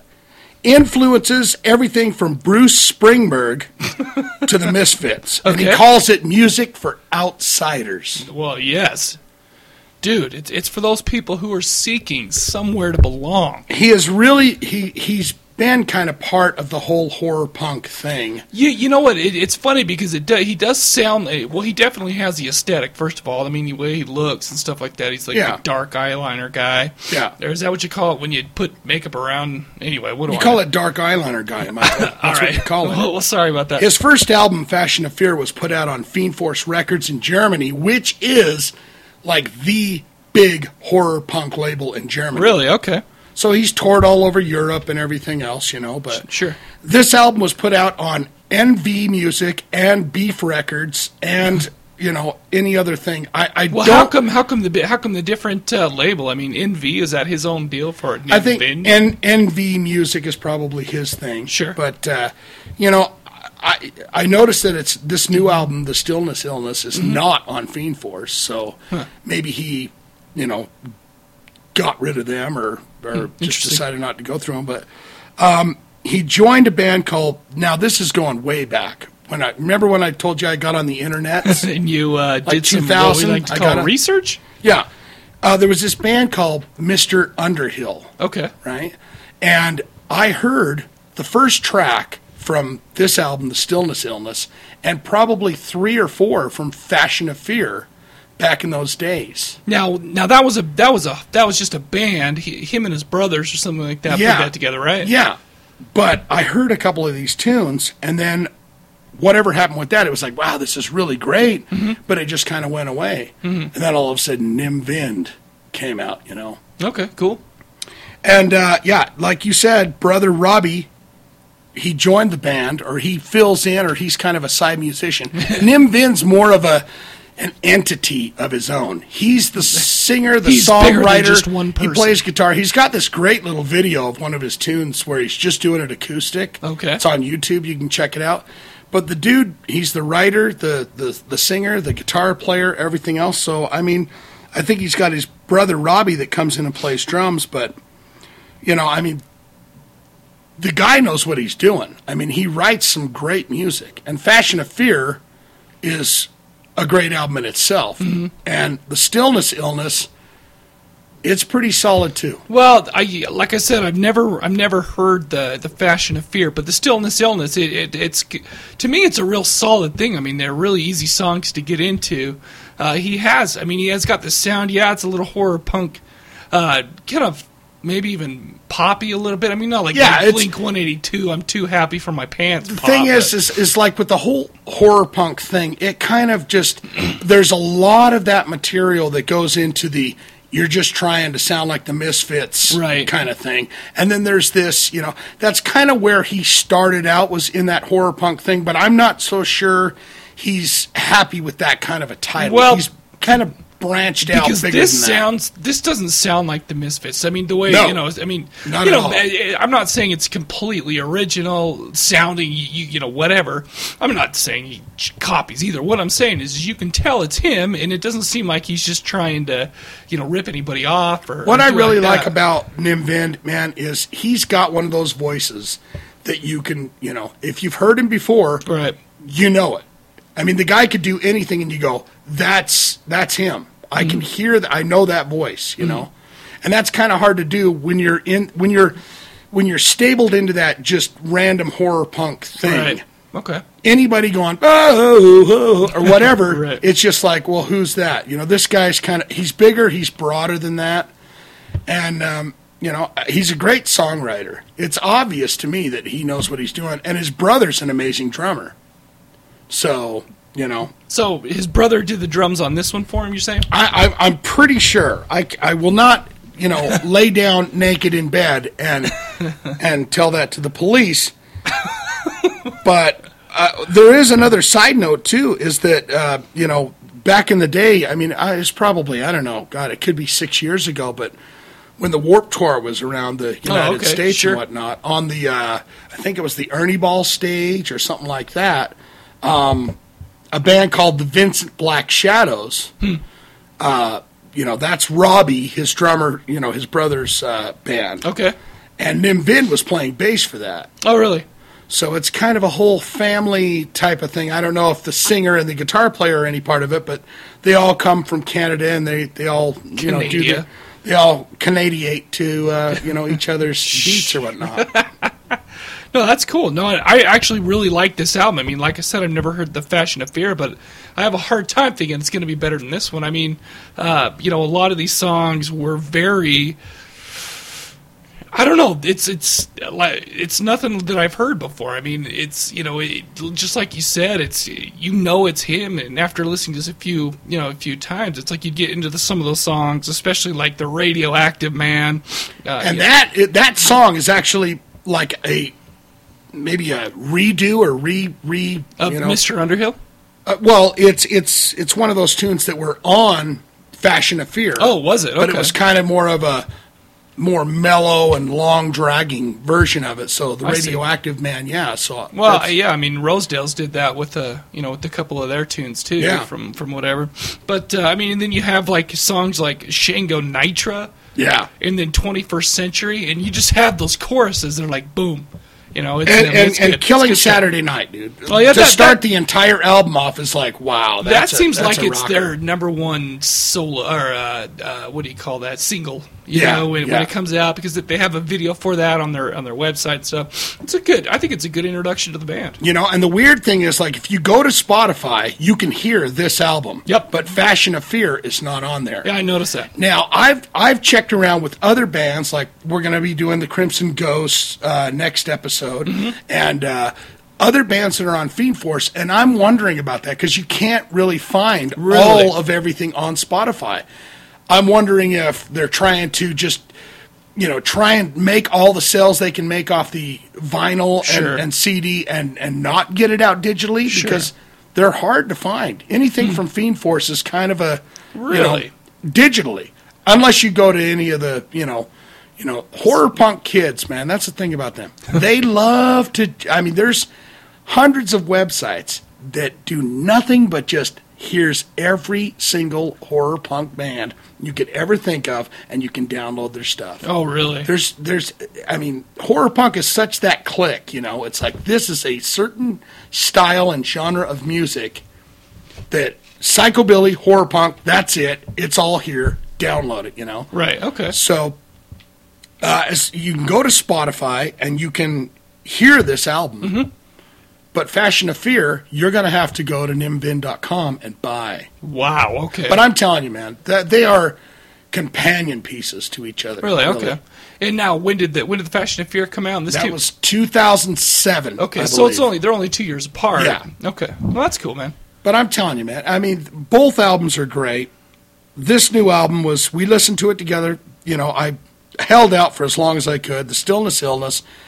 Listened to it together with you. I enjoyed it. I liked I liked this album a lot. In fact, uh, there's only this this one went on my uh, family time driving around thing. All Easy all except for lemon uh, squeezy. All except for Suicide Pact. That's got some f bomb droppers. Yeah, yeah, But yeah. no, I mean, but the, the, this whole thing, it's it's a like I said, it was it's a real easy to get into. You know, easy to have there. I mean, this is a uh, this is a pretty solid album. I mean, it really had a lot of high points for me. You know, there was maybe one or two songs that seemed just maybe a little bit. They didn't really do anything for me. They weren't terrible, but uh, I mean, there were a lot of songs on here that really did it for me. Yeah. So there you go, great album. You know, uh, didn't change my life, but I like the whole thing. You know, uh, my favorite tunes on the album were uh, "Killing Saturday Night." Right. That's just a great way. That that that's Well, just it's a good start. I mean, it's, You know. it's a good way to kick it off. uh, Jackknife, the Still Blue, and uh, the Radioactive Man. Yeah, I like that one. 20, mine was Killing Saturday Night, 21st Century, Shingo Nitra, and Radioactive Man. uh, kick ass. They all do. You know, And like I said, that's not the only great ones on the album. It's just those are the ones that. It's uh, a good, solid album. The guy knows. I mean, the nice thing about somebody like that, that that's the writer and the you know kind of creator of the whole thing, is that you know that guy's brain is wide open to keep coming up with good music. You know, when you've got a band collective trying to put something together, it's only as good as its parts. So when you've got a guy that goes, "This is in my head." This is what I want to do, and this is what we need to do with it. And you've got a brother like his that's an amazing drummer that can come in and fill those. I bet the guy probably does the bass lines in studio too. So Mhm. he's like, he's, you know, he knows what he's doing, and he's got the potential to keep putting out great album after great album. You know, Agreed. Uh, you know what? One thing that I did notice now that we're doing these, uh, uh, you know, uh, just album by album. You know, Right. we're not talking about one band per episode. We're talking about one band's album per episode. Right. It kind of takes me back to the days where you know I used to go buy an album, listen to the shit, you know, listen to the shit out of that album. Yeah. And then uh, nowadays, you know, I get it. I'll hear a few songs, throw it in, you know, every once in a while, I'll go into a playlist or something like that. It's really good to get back into just listening to a full album. yeah, it, it, it, it, it, it's like okay, this is what we're doing. Let's listen to it from beginning to end, over and over, and you can. Well, and you almost forget that. I mean, these are these are meant to be listened to as a unit. Yeah. You know, and I, that's something that I know I've lost. You know, with well, and that's ease that's kind of the good thing about bands like the Rosedales and whatnot, where they put an album together. You know, where you kind of it's kind of story wise, Sure. where it's like listen to the whole damn thing. And well, well, think. the thing is, is I mean, I don't think this was a uh, a story or anything, but By the no way they crafted it, Yeah. you know, the way they okay, well, this is going to be good, and then we're going to follow it up with this. We're going to take the listener's mood all the way through to the end. I'm telling you what, there is an art to that. When you Agreed, go into I the totally studio, agree. when you go into the studio and you record an album and you're listening back and it's going through mix down, you're going, now how do we put these songs together so it flows, you Right. know, so it flows good enough that everyone goes, that was one hell of an experience. and that and that's what it is like the like uh, recently the last one I did this before the before the podcast was the new Alice in Chains. Yeah. And by the end of that one, man, I was like feeling emotional and all Yeah. this stuff, and it's like, well, I I lost that for so long, you know. just and good music and will there. do that to you Absolutely. every single time. If you've just got something that's kind of there and in the background, you know, you're you're apt to forget it. Yep, but agreed. I don't think Nim Vind has done anything that you're going to forget really, you know, easily at all. No, I, I love this. I love this album. It's uh, it's going to keep going in the rotation. What are you giving this album? I would go buy it. I mean, I would. I mean, it's Spotify. It's there. It's whatever. But the thing is, is there's enough good tunes and there's enough great tunes on this to uh, you know uh, justify spending however, however much CDs are nowadays. It's it's ten bucks or whatever. But Yeah, well, that's- yeah. you know, I'm giving it that too. I not only am I going to say buy this, but I'm going to say go to nimvind.com and buy it direct from him. So you see, he gets he If cut out he's- the middleman. If he's got a link on there that says, "Hey, download this album," I'd Right. say go there and do it. Do it. Awesome. The dude knows what he's doing. I got some facts about Canada. Do you want to hear? Yeah, of course I wanna hear. okay, Canada is sitting on our heads. What does that make Mexico? Ah, well, we won't sit. We won't talk about that, will we? Sure, no, we will not. Uh, Canada. Uh, Canada means village from the language Canta. Really? So they're like a big That's a village. They're like they're like a big village sitting on our heads. Sure. Okay. Um, the flag is what, Michael? Do you, It's the maple leaf, sir. It's the maple leaf. Ding ding ding ding ding ding ding ding. ding. Manitoba is a great song by Clutch. You ever heard that song? Manitoba, bet the snows. Of course. Of course, we've heard Oh, the yeah. clutch. Horror movies from Canada. My Bloody Valentine. Ding, you got it right there. Uh, the know- Changeling. Oh yeah, yeah, yeah. Videodrome, remember? Oh, well, Cadaver yeah, Lab that's, did vid- that's all. Uh, yeah, that's all. What's his name? Cronenberg, man. That's like one Canadian scary son of a bitch. Ginger Snaps. Yep, yep. You got him, And, dude, Christopher F. and Walken, The Dead Zone. dude. You're you're you're you're so right. You're forgetting new ones now. Hobo with the shotgun, dead hooker in the trunk, bong of the dead. Bring it. Keep it, keep it coming, keep it coming. Oh, No, yeah. I just I just creamed my pants. that's all I got, but man. I salute you, Canada, for your NIM vintage. Dude, isn't Dan Aykroyd Canadian? I think he is. I know those guys that used to drink beer and say, "Hey, eh, yeah, sure." Yeah, yeah." Louis, Louis Rick, Tully. uh, Rick What's his name? Rick Moranis. Rick Moranis. Lou- Yeah, well, AKA Louis Tully. Yeah. from Ghostbusters. But yeah, sure, awesome. yeah, Louis Tully. He kicked ass. There you That's go. That's all I got, man. No, I loved it. Great album. Go check it out. Awesome. Buy it. Buy it. All right, we're gonna we're gonna take a quick little break here and then come back talking about the Spanish opus pieces. Warning. What you will see in the movie Pieces cannot be revealed, cannot be described, cannot even be imagined. And you don't have to go to Texas for a chainsaw massacre. Pieces. It's exactly what you think it is. Pieces. Absolutely no one under 17 will be admitted. All right, everybody, we're back. We're going to be talking about pieces uh, this week, and uh, just so you know, this movie was so great that I wrote like a shit ton of notes. Notes. So you're going to hear a little bit of this, a little bit of the rustle, A little bit of taper. Oh, what do you got? Uh, okay, well, so the, first of all, this came out in 1982. Um, it actually didn't come out in the U.S. in theaters until 1983. This is actually a Spanish film. Guess what the IMDb gave it? I'm going to say 3.5. 5.6, which is actually a lot higher than I assumed it would be just because of the nature of the movie itself. Wow. But anyway, uh, this was directed by Juan Piquer Simon, uh, who actually directed 1988 Slugs and uh, 1983's Nos, Los Nuevos Extraterrestres, or The Pod People. The Pod People Huh. got a 1.8 on uh, IMDb. So that's, you know, what are you going to do? That was written by Dick Randall and uh, John W. Shadow. Dick Randall. Dude, I'll tell you what, John W. Shadow sounds like a new, uh, what do you, what do you call that? Uh, nom de plume, if I ever heard one. It actually A nom de was. It was for, uh, what's his name? Uh, Joe D'Amato. Who, uh, have you ever seen, uh, uh, what do you call that? Uh, Tomato guy. He makes the Campbell's tomato soup. yeah, that's that guy. And he also made Porno Holocaust, a ton of Emanuelle films, Buried Alive, Erotic Nights of the Living Dead, Anthropophagus, etc., etc., etc. Uh, it was starred George, uh, sorry, Christopher George as Lieutenant Bracken, uh, Lucio Fulci, City of the Living Dead, and uh, uh, I can't remember if he was in any of the Lucio Fulci stuff, but he seems like a you know, like a guy who has done a lot of uh, work for. I can't remember. You don't you don't remember, do you? So you're no Is he one of those guys that says, hey, fuck you?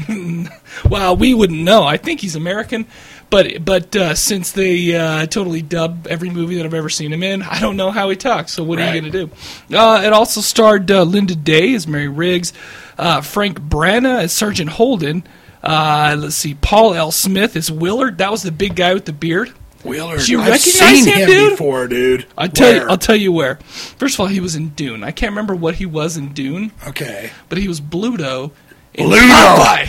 And that's, Yep. And that, that, and that, my wife, it's funny because I watch this with my wife. I typically don't watch these with my wife, but since I'm recovering, she was extra nice and allowed me to watch it. Really? You know, in the bed, Watching it with her. Yeah, would you, what a movie to choose to watch. it. Wow. And she was the one that said, that's Bluto, dude. And I'm like, no Yep. way. But it, Amber sure is shit right. was. She was right. Absolutely. Uh, let's see. Uh, it also starred Edmund Purdom as the dean, who was in Don't Open Till Christmas. We just had that as a uh, Friday Night Frights, if you will. Ooh. So yeah, that's on the site. Uh, Ian Sera's Kendall James, Jack Taylor. Now he's one of my favorite dudes. Uh, he was Professor Arthur Brown. Um, you ever seen The Ninth Gate? No. What? I have not. Wow. I'm That's sorry. that's got to be my favorite movie of all time. The Ninth Gate. Yes. And by the way, just so you people know, I feel like I have to explain myself. Uh, I'm breathing hard because there's so much swelling in my throat that it's. I know. I'm It's just sorry. surgery, people. Sorry, I feel like I'm You got running around now. surgematized. Anyway, so uh, but yeah, he played Victor Fargas in uh, The Ninth Gate. Uh, let's see, my favorite role of his though was uh, uh, was uh, uh, Jean Rollin or oh shit, what was it? I think it was a Jesus Franco movie where he shows a sl- I remember what it was. It was uh, erotic, erotic kill the professor. Professor Brown shows his stanko. Well, it's funny because yeah, you dang. definitely see his uh, his salon, and uh, let's just say I, I don't want to be a dick or anything like. Wow, what? Is he circumcised? You know, I don't know, but I I think he is. Be, never mind. I'm not going to say why. Oh. anyway, so uh, there you go. Uh, let's let's get into the plot of this one. Um, first of all, I want to start off by saying that I brought my inner therapist to this movie, um, this movie Thank viewing experience. Uh, and first of all, I, my my question to myself is number one: How have I never seen this before? Uh, I had the Grindhouse release. Now you actually saw this. This is playing fully on YouTube. Yeah, from start to finish with all the dirty parts and everything. Everything's in there. Even, Everything. Even The Kendall kills- Schlong. Did you, Uh, did you maybe miss I missed that. Maybe I missed that. You know, it was so poorly. I mean, that was- it was- college, sure. that college was so poorly lit. yeah, yeah. I may have missed that. Uh, you know, it's amazing that people aren't getting like jumped by random kung fu. I know. it's weird. It's like what the hell? Okay, so here's here's the uh, here's the plot. It's 1942. We come upon a peaceful scene. There's a boy in his bedroom putting together a puzzle. Uh, you know, like a you know, just playing. Young boys too. You know, being a good boy in his room, putting something together, and his uh, mom comes up to check on him for you know no reason, just checking on the son to see how he's doing, and she starts freaking out for for no reason at No all. No reason whatsoever. I mean. Sure, the puzzles of a naked lady that he's putting together. Yeah. Uh, yeah, and maybe there's some kind of a history with her estranged husband. But uh, listen, puzzles are great for. for And you know what? boys. It's 1942. It's the equivalent of a video game, where mom comes in and goes, "What are you playing? you Dirty. filthy son of a bitch!" a dirty, a dirty puzzle. Well, let, let, let's talk about puzzles for a minute. Okay. Uh, they teach you a lot of things like patience, Yeah. hand-eye coordination, Sure. problem solving, Yeah. pattern recognition. That's all he's doing, and his mom gets all on his case for it. I know. Ah, anyway, It's not about the picture. It's about all those other things. Absolutely. Uh, you know, so the kid's freaking out. Uh, you know, well, his mom's freaking out, and he gets all, you know, he gets a little offended that his mom decided that uh, she needed to interrupt his, his activity. He's just having a good time. Yeah. And uh, uh, yeah, so he goes out and gets an axe and uh, chops the shit out of his mom.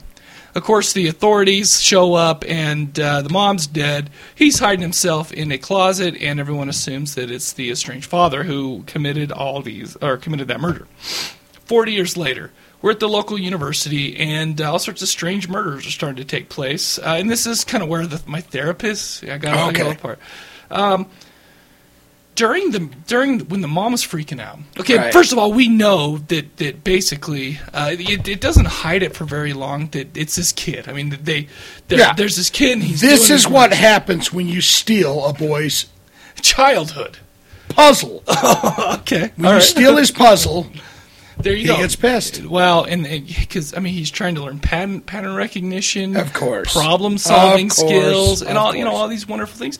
Well, while his mom was freaking out, she uh, smashed up a mirror in his room, which Yeah. apparently really pissed him off. Because what happens later is some girl who has no business being on a skateboard. I know. He runs in and breaks a giant Jen. dude. Her name was. She was a free spirit. She- She's on a shitty little skateboard. She's just rolling down the street, going hi to everybody, and then kablamo. Well, and it was it's funny because it was in one of those. Uh, they were carrying it like you know, just like the old cartoons. Yeah. Just- I mean, it's so silly. Yeah, pulling it out, and it's the same scene of the wall that's right there. You know, like Pee Wee Herman when they pull that thing across, but there's actually an alleyway going through.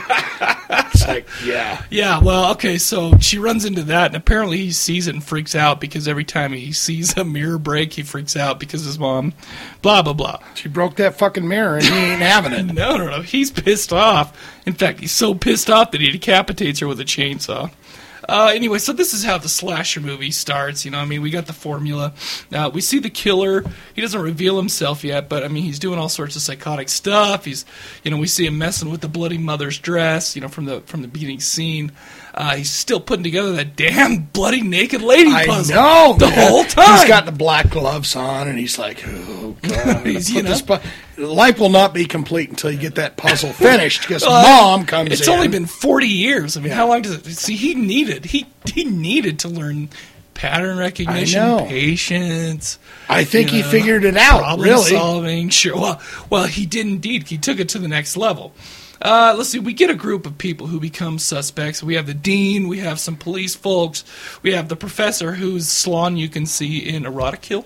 If you if you're you know, if you're into if you're into Professor Brown's Ding Dong, you can watch that movie. Yeah, and, it, and it's freaking great. It, it's more or less uh, kind of a soft core thing, but that's neither here nor there. You know, let, let, let's just move on from that. Now, we also have, like we were talking about earlier, a pro tennis player lady posing as a tennis instructor who also works with the cops during the day. Yeah, that's her day job. Well, okay. it doesn't pay enough. So Well- this is what I do during the day. she must not be that good at tennis. Well, the, and and Horshack Kendall, he Sure. knows who she is. Hey, oh my goodness. aren't you so and so from the tennis and tournaments that I watch all the time? Absolutely. She's like, well, I work here during the day. All right, leave me alone. Plus, you know what? Let me ask you something. If you saw, she was not ugly. She was not ugly. So it's like, you know, you see that playing tennis, it's like, ooh, okay, I would remember. Yeah. He must be a big tennis fan. like that Venus Williams.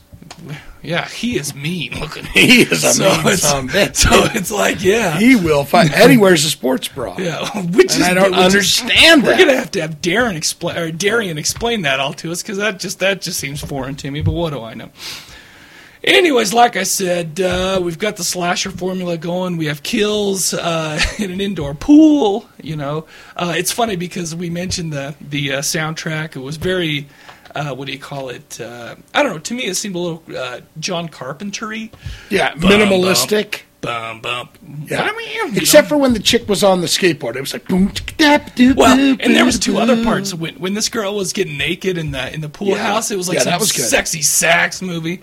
And when Oh the- yeah, and Kenny the- G stuff. Oh, it was it, it was fun. I, I tell you what, watching this with my wife was was painful and hilarious at the dude. same time. Anytime naked and dude, I'm telling you, anytime naked and saxophone starts playing, get the wife out of the room. Wow, honey, uh, uh, gal, I'm really you thirsty. know, Maybe you. if there's a chick that's walking along to the pool and you hear that key, that saxophone start kicking, you're like, "Oh my god, I'm sitting here with my wife watching this, and it cannot get any better." Well, then it paid. Well, we also saw Schlong, which you missed, so it paid it all back anyway. Uh, no, but that there was a set the sax playing, and then we had like that Russian oompa music when the uh, when the that lady won that tennis match against that. Oh, yeah. like they came out of the speakers and whatnot. But anyway, that is neither here nor there. We uh, we had some great kills. Uh, um, we uh, like the like the naked lady in the in the pool got ended up getting cut up and. With a, we, we're starting to learn that with every kill, little pieces of these ladies are being taken. Yeah. And apparently, he's putting together a puzzle of his own, shall we say? Yeah. Well, and you know why he's doing that? Why? Because puzzles they teach patience, they teach Eye coordination. I, exactly. They're, I'm glad. It I'm glad we're on the same very page. here. steady hand. I'm, I'm really glad that we're on the same page because I'll tell you what. I'm you got to cut them I'm nerves. a puzzle guy. If you're looking for a left arm, you got and you've got a chainsaw. You got to be very Precise. you know, precise with your cuts. It will not Absolutely. add- you know, if you take two inches or even an inch in the wrong direction, it's not gonna. It's not. It's good. not going to work out, and you're you're you're going to have upset people. You're going to have. You're not going gonna feel good about your project. you're not. Especially as yeah. I mean, you don't want a woman walking around with a dead arm. No. Okay. It looked Quasimodo like, anyways. That was rude. Uh, let's see where we are. Where are we? Oh yeah, we had uh, some aerobics going on. Let me ask you something about aerobics classes. Now, I realize leg warmers exist. Yeah. Okay. But I didn't realize they were as prolific as they were, apparently, since every woman in that, that aerobics class. I love them.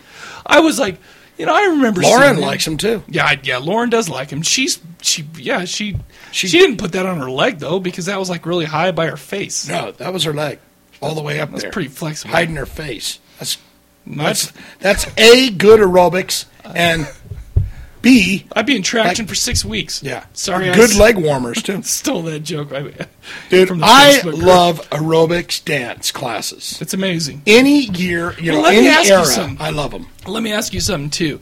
Um, I I find them to be strangely erotic. Exactly, that's what I'm I going don't. for. It's weird because Anytime it's I see it in a movie, I don't care what movie it is. I like aerobics dance classes. Well, okay, sure, but but did you do you think that it's not just the ladies like bouncing around and stuff in their in their unitards and leotards, but the actual uh, like leg warmers for some No, reason are, well, are it's, erotic? It's, it's that tights the they Sure, wear, you know. sure, sure, sure. I mean, because they always wear like the you know the pink tight that covers the breasts and the and the punan, and then they've got like white or something that offsets that. And I well, it's like very stylish. It's very stylish. And very stylish. Absolutely. I don't really care about leg warmers at all. Oh, dude! I, for some reason, I'm looking at those leg warmers, going, "Wow."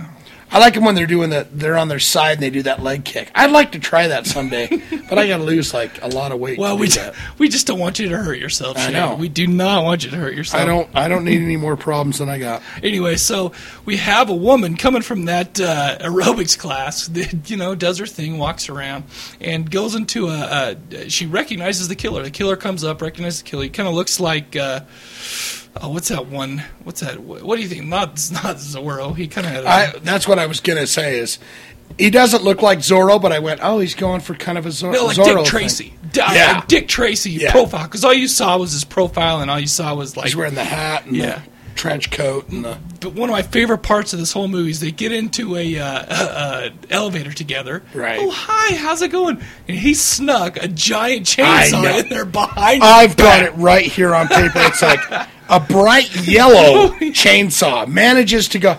She doesn't even think, uh, eh, what's that behind your back, let alone it's bright yellow. and huge too. Yeah. So you know, whatever. That's great. If you if, if- listen, maybe he's like a lord of uh, of uh, the. He's the do you call David? Copperfield exactly. of killing young like- women in elevators. You think it's illusion? No, it's just turning your attention to the other hand. Maybe And he was like, let's just drop back for one quick Okay, second. all right, all right. Now, the chick that was in the swimming pool that they and they say you shouldn't touch the yellow right chainsaw. Okay, wouldn't that have been taken into evidence? That's a great point. The guy That is must have like a whole row of yellow chainsaw. He's like, I only use yellow. Uh, you know, whatever that hot brand of chainsaw is. I only use Home. Depot. Hi, um, I would like twelve chainsaws, please. Uh, in yellow. Twelve yellow chainsaws. The same Because brand, the same everything. It's got blood all over, and Bluto comes over to touch it, and they Yep. go, "Hey, do, don't do that," No, or whatever. It was also it was also the, the professor that did that. Yeah, well, the pro- speaking of the professor, let me let me go yeah. off on a little tangent here. Uh, now, this movie would be great for cadaver tracks, right? or you know, we should start calling them corpse tracks. corpse tracks. So, because I mean, the whole movie, I'm sitting there and I'm just making, I'm just making these obnoxious comments and stuff like that. And it was Yeah. hilarious to me. But that that scene, uh, that scene actually made my wife start dropping some cadaver tracks, and I wrote down what she had to Oh, say. Oh God, it let's was hear it. so funny. All right, uh, okay, so I'm sitting there watching it with it, and uh, okay, so that part happens, and the and the professor goes in, and uh, he says to the cops, you know, after he's looking over the chopped up body, and you know, he's, he looks up at the cops and kind of shakes his head and says, "What a job you people have." Oh and, shit! And my wife Yeah. goes, my wife starts stumbling on her words. I go, ooh, ooh, oh, Yeah. and she says, uh, she goes, uh, uh, I did uh, the Caucasian. I said, and I said, honey, I gave her the slow clap. I said, you get an A for effort, but the Yeah. joke you were looking for is, what do you mean, you people? Yeah. You know, but- Yeah, what do you but- mean, you people? But it was like, oh, oh, oh, I got this one. It was, it was Yeah, so dude. great and, And- awesome. This movie, though, I'll tell you what, this movie was so. How about when the guy? How about when the detective in that pool scene goes, Uh-huh. "Hey, uh, Mr. Brown, Professor Brown, come over here and tell me what would have done this because I don't want to wait for the, the coroner? I don't want to Yeah, wait sure. for the coroner to get here." These detectives suck from beginning to end. It's like, really, dude? Well- you had one kill, a girl that's laying there. I mean, and the, the first kill is broad daylight on campus. She's on the grass, starting at. Sir, are you going to be chainsaw with that? a yellow chainsaw, and then her head comes off. And like, we don't know what's going. on. It's like, what kind of security do you have around here? It's poorly lit, and you guys suck at security. And then you get the bumbling detectives to come in and go. Come and look at this because I don't want to wait for the coroner. I've me- got things to do. Let me ask you something. So I'm sitting here watching this, and this is a little bit of a, of a spoiler. But you know how uh, slashers, they like to give you the red herring. They like to tell you, oh, you know, Right. Uh, ooh, it's this guy. Is it this guy? I don't know. Check it out. It might be this guy. They tried so hard to make uh, the professor look like a red herring. Oh, yeah, dude. that it was uh, it was obvious that he couldn't do it because it was they it was like, man, they they want me to think it's that guy, so it can't be that guy. Yeah. But then I started thinking to myself, wait a second. It's so obvious that they want me to think it's that guy that they'll know that I'll think it's not that guy. Exactly, But it's yeah. really that guy. Yeah. So then I went back and forth, you know, and it's like, oh. And then the detective could hey, where have you been? He's like, I was in the library. Yeah. He's like, Yeah, I'll he- he talk always- to you he later. always shows up. Exactly. He always like, oh, if there happened to be a murder, I happen to be in the next room. And Horshack, out, out, out. I mean, he was.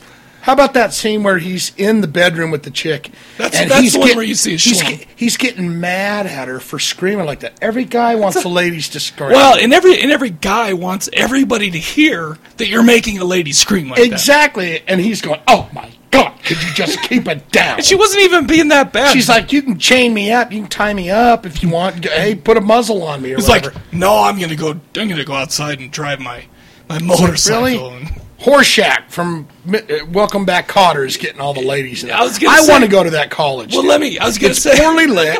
There's hot chicks And and, ugly Horshack. dudes. Horshack Well, gets all at- the ladies. You know, the funny thing is, is his friend was worse than him. Was dorkier looking than him, dude. So it's like you have two two male students on that whole campus. Okay. one's Horshack and one's his dorky friend. Now here's a piece that's going to stick with us forever. Okay. Okay. Okay. Uh, the part where he takes the tennis coach back up to her house. Right. All right.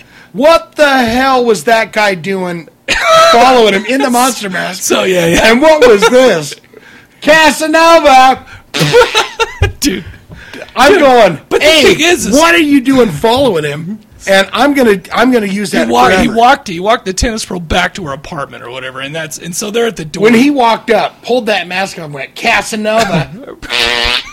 I just went. I'm using that forever. Anytime I see a guy that's getting a lady, and I'm like totally jealous of the fact that he's going home with I Sure. go Casanova. it's like, what the hell was that? You know what? You know what was great about that is this really this movie was really kind of liberating. You know, uh, just to think that dudes, all you have to have is confidence, and you can practically get anybody as long as there's only two dudes at the whole college. Exactly. Because he went to that. He's at the door. He's at the the Yeah, you know you're the door. He goes. He goes. Uh, so, uh, you making some coffee in there? Uh huh. and it's, Oh my it's, God, yeah. It didn't work out, and that's why he did. That's why the friend did the whole. Yeah, but it's a, I, I'm gonna wear the mask and everything. Casanova. It- it- honestly, if, that, if using that that's all your competition, if that's all you are set to go, you have nothing to worry about. Yes. Oh my gosh. Oh, you know what? And then let's just get this part out. Let, we just got to talk about this part right before that. It's funny because it was right in between the time when he's telling this woman not to scream, and right before he drops this lady off at her apartment. Uh, she's walking around on the poorly lit campus. You know, has a has a flashlight. She's just Right. walking around, and and uh, all of a sudden she uh, senses some movement Yeah. off in the distance. There's a guy that runs past, and then Yeah. and then we we go to her, and she's still looking around. The guy runs the other way, and then out of nowhere, a dude jumps out. Uh, a Bruce Lee wannabe jumps Jackie out. Chan looking guy He in jumps an out Adidas jumpsuit. and starts like karate chopping her. Like knocks the knocks the flashlight out of her hand, making all these. Dude, I'm going, what the hell is going on? Dude, this this part had a you know okay. Well, anyway, so they they go he he kind of goes after a little while. and She pulls out a gun, knocks out the gun, but right when he's about to kick her ass, he stops and he passes out. Yeah. and for and so he just falls over. She's like, oh well, hell. And then that's when Kendall shows See, up. I thought he had like a because you could hear a little bit like that motorcycle rolling up. So Right. I thought, oh, it's a chainsaw. He was just uh, Jackie Chan flipping out because he was chopped in the back or something. Maybe. and he was dead. and then all of a sudden, Well, that's the thing. You had you had a rational thought go through your mind of why this guy's doing it. What happened is he shows up. Kendall Kendall shows up, and all of a sudden this guy stands up. Oh, hi, you're my kung fu teacher. Yeah. And he goes, Oh man. All of a sudden, I'm going out for a jog, and then the next thing I wake up, I don't remember anything. Oh, that's some bad chop suey. it's like what the shit? Next thing I know, I'm on the ground. Hey, but okay. First of all, the dubbing for that guy was about as racist as you can Yeah, get. yeah. like it's about. Oh, two- no, no. Second of all, that part made me question my own sanity. Yeah. I'm like, did that just happen, Dude. Did, what did I miss? So Here's I the third part. and I watched it. Oh, that's my kung fu professor.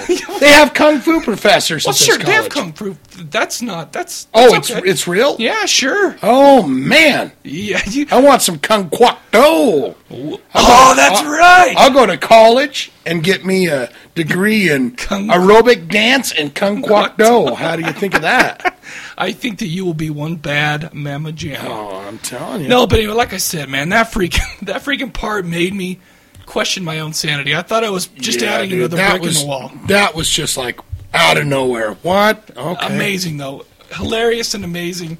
And uh, again, this is another reason why it'd be awesome for Corpse Tracks. like, add this for comic relief. Well, you know what's funny is there. I guess the only reason they did that is because for some reason the director was out there filming another kung fu movie at the same time, and he's like, "Oh, why not just uh, whatever."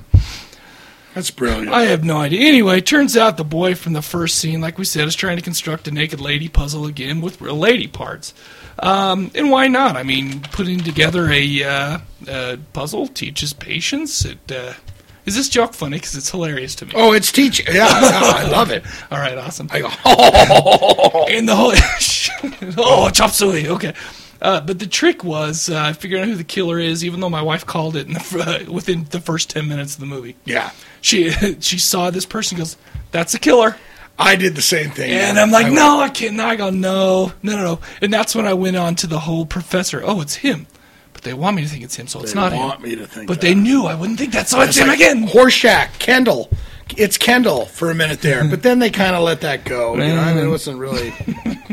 I don't know, man. Uh, he was just the Casanova. Wait, and it's funny because at the end, when they finally reveal who the killer was, they didn't like do this big old dramatic reveal. It was just like, oh, all of a sudden he's. You he's know what I want to know is okay when when the killer would chop up the people or Uh-huh, whatever and sure. he'd take his little bits and pieces he wanted Uh-huh. or whatever. What was with the moaning?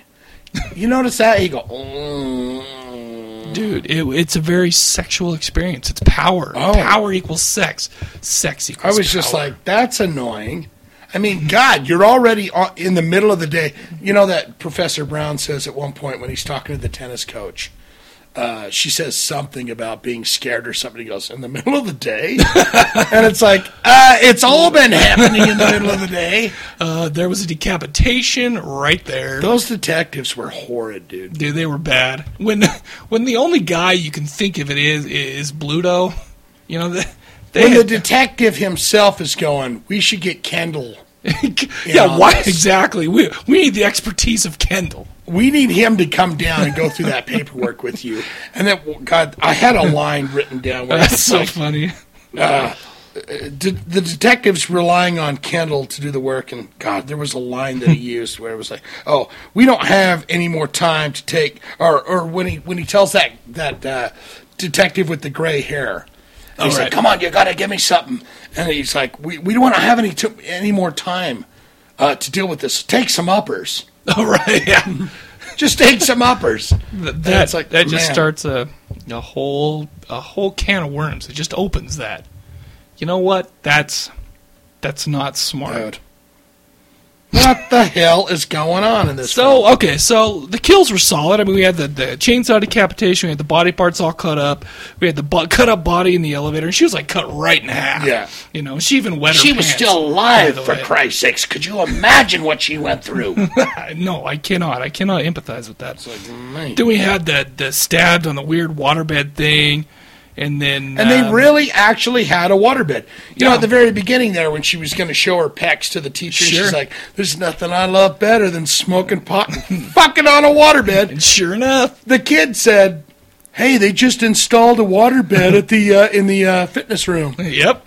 Why would you have a waterbed? And then all of a sudden, like halfway through the movie, he's killing that girl, and I was like, "By God, they've got a waterbed in there." Why wouldn't you want to go to that school? They got a waterbed there. Well, let's put it this way. I think the only thing there that you can do with that, I mean, it's not an exercise thing. You smoke weed and you you, you do it on a water. Yeah. There you well, go. you know, it's it's like, but that, you know, I've heard, and I don't know, but after a good workout, laying on a waterbed Is that right? feels pretty good. Is, is that right? I don't know. I don't know. I've never never really laid on a waterbed. You know, the one thing about this slasher though that was a little bit different than the than other ones is the fact that we didn't start out with a stable of victims. You know, Right. like I mean, we didn't have the teens going to the camp. You know, there was no sorority house or no group of criminals that happens Right. upon whatever. You know, so I mean, all, all we had is a killer, and he just killed some random people because he's psycho. Yeah. So that was a little bit different. I think that's why a lot of times slashers, you know, when when you have to deal with that group of people and their dynamic and they're annoying and they're throwaway characters anyway, it gets really just kind of old and annoying. So I think this is a good way to take care of that. We don't have to follow around a bunch of stupid assholes. And you don't have to long time. follow the rules. I mean, the girl, she's got her, she's on the grass. She's got half of her ass cheek showing, Right, right. and there's this guy that's totally covered in a beekeeper's outfit, going, what, starting to, "Hey, you're gonna be long, or I'll move." Oh, just a couple minutes, ma'am. And then, you know, Oh, it's it's you know, it's the, the middle of the day. It was it was refreshing that it wasn't so set up because I went, oh, well, this is this is a red herring right here. When he started that chainsaw, he was. I thought he's just going to cut the bushes, Right, right, right. and then all said, no, I'm going to cut your head off. well, there you go. I mean, as you do in a in a slasher. But I As hear I hear what you're saying. I hear what you're saying. Uh, just so you know, uh, I did not know this, but this the first DVD re- release of this uncut didn't come out till 2008. So thank you very much for this uncut version because just like the Valentine's uh, uh, or what was it, My Bloody Valentine? Yeah. Some of these, ki- it was the stuff that would probably be cut out. Is the stuff that makes this movie. Exactly. I love this movie. I loved this movie, and this is an example of why I love horror movies and exploitation flicks.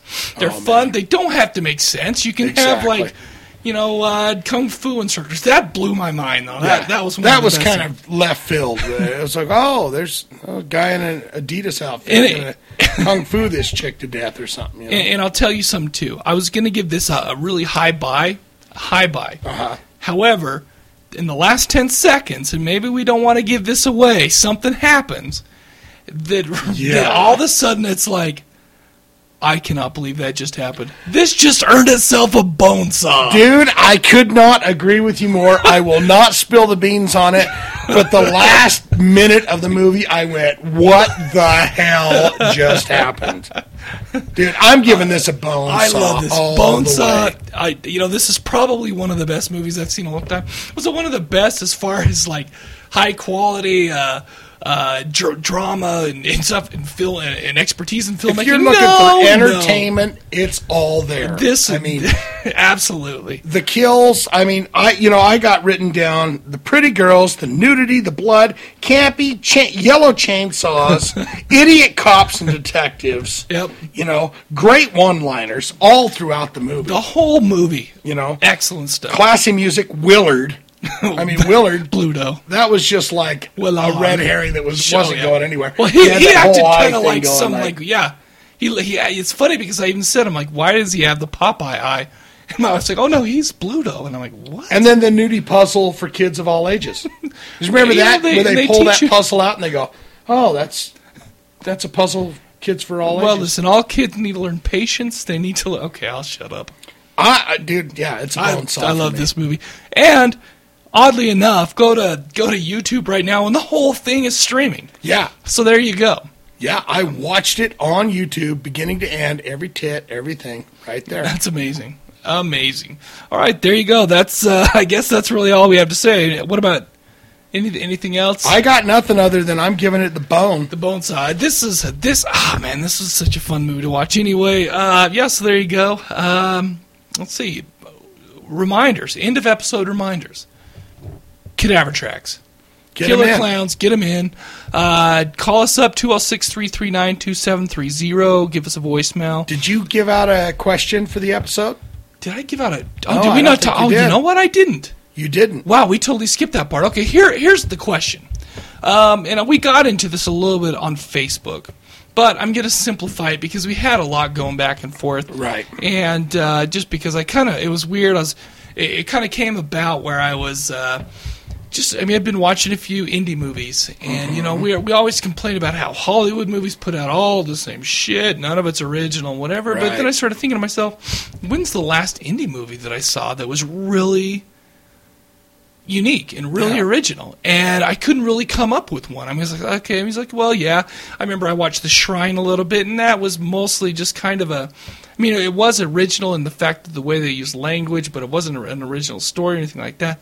You know, but I mean, obviously, we live in the in the world of uh, you know the time of postmodern you know art where everything's Right, right. borrowed and and whatnot. So I mean, I get it. So you got to take that and you got to add something to it to make it your own. But the thing is, is I the last really original movie that I saw, I think that really blew my mind. Oh man, it's hard. I actually just watched a movie called Hugo, which is you know the Oh, yeah, It's, yeah. it's a really nice story and it's really original and it you know is, is actually a you know a pretty pleasant movie to watch. Which, by the way, was my wife making paying me back for making her watch pieces, but Right, but Hugo sure. ended up being okay. Uh, no, but I remember the last time I walked out of a movie and it was amazing was like The Matrix. You know, back in like '99. I mean, because I've seen. I mean, I haven't been like blown away by the originality of a story. Yeah, true. In so long. Uh, and that's the question I don't want to. The question I asked on Facebook was more about okay, well, you know, I mean, what ind- independent people? Why aren't they putting out blah blah blah blah? I mean, it's like, no, that's fine. Well, let's cut that part out. Let's just say, what's the last really original movie that you saw? That sounds good. Yeah. The Uh, last really original movie that you saw. And there was a couple of really good responses on the Facebook. One was yeah, from Limp Chris. Biscuits Jr. had his his pipes going. His, He's like anything with his Fred Durst. starfish Anything navigation. Anything with Fred Durst is original and awesome. Yeah. So no, but but basically, uh, Chris mentioned uh, that basically once one movie every once in a while comes out that's brand new that that's pretty unique. But then it gets like copied to death, like Yeah. Saw or like the Blair Witch, Yeah. you know, or something Yeah. like that. You know, and that, I mean that's the same way with music. I mean, you freaking remember when Oh, Nirvana came out, and all of a Oh. sudden, then it got so bad that we started with Nirvana and it turned into Creed. you know, and then it's like, holy shit.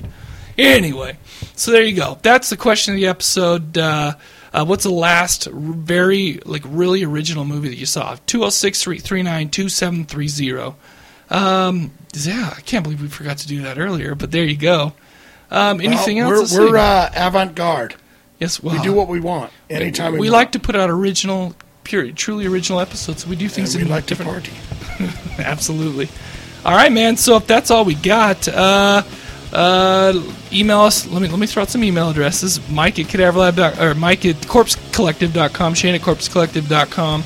Uh, let us know what you're thinking. Hit us up on the Facebook group. Other than that, I guess uh, we'll catch you bitches later. See ya. How many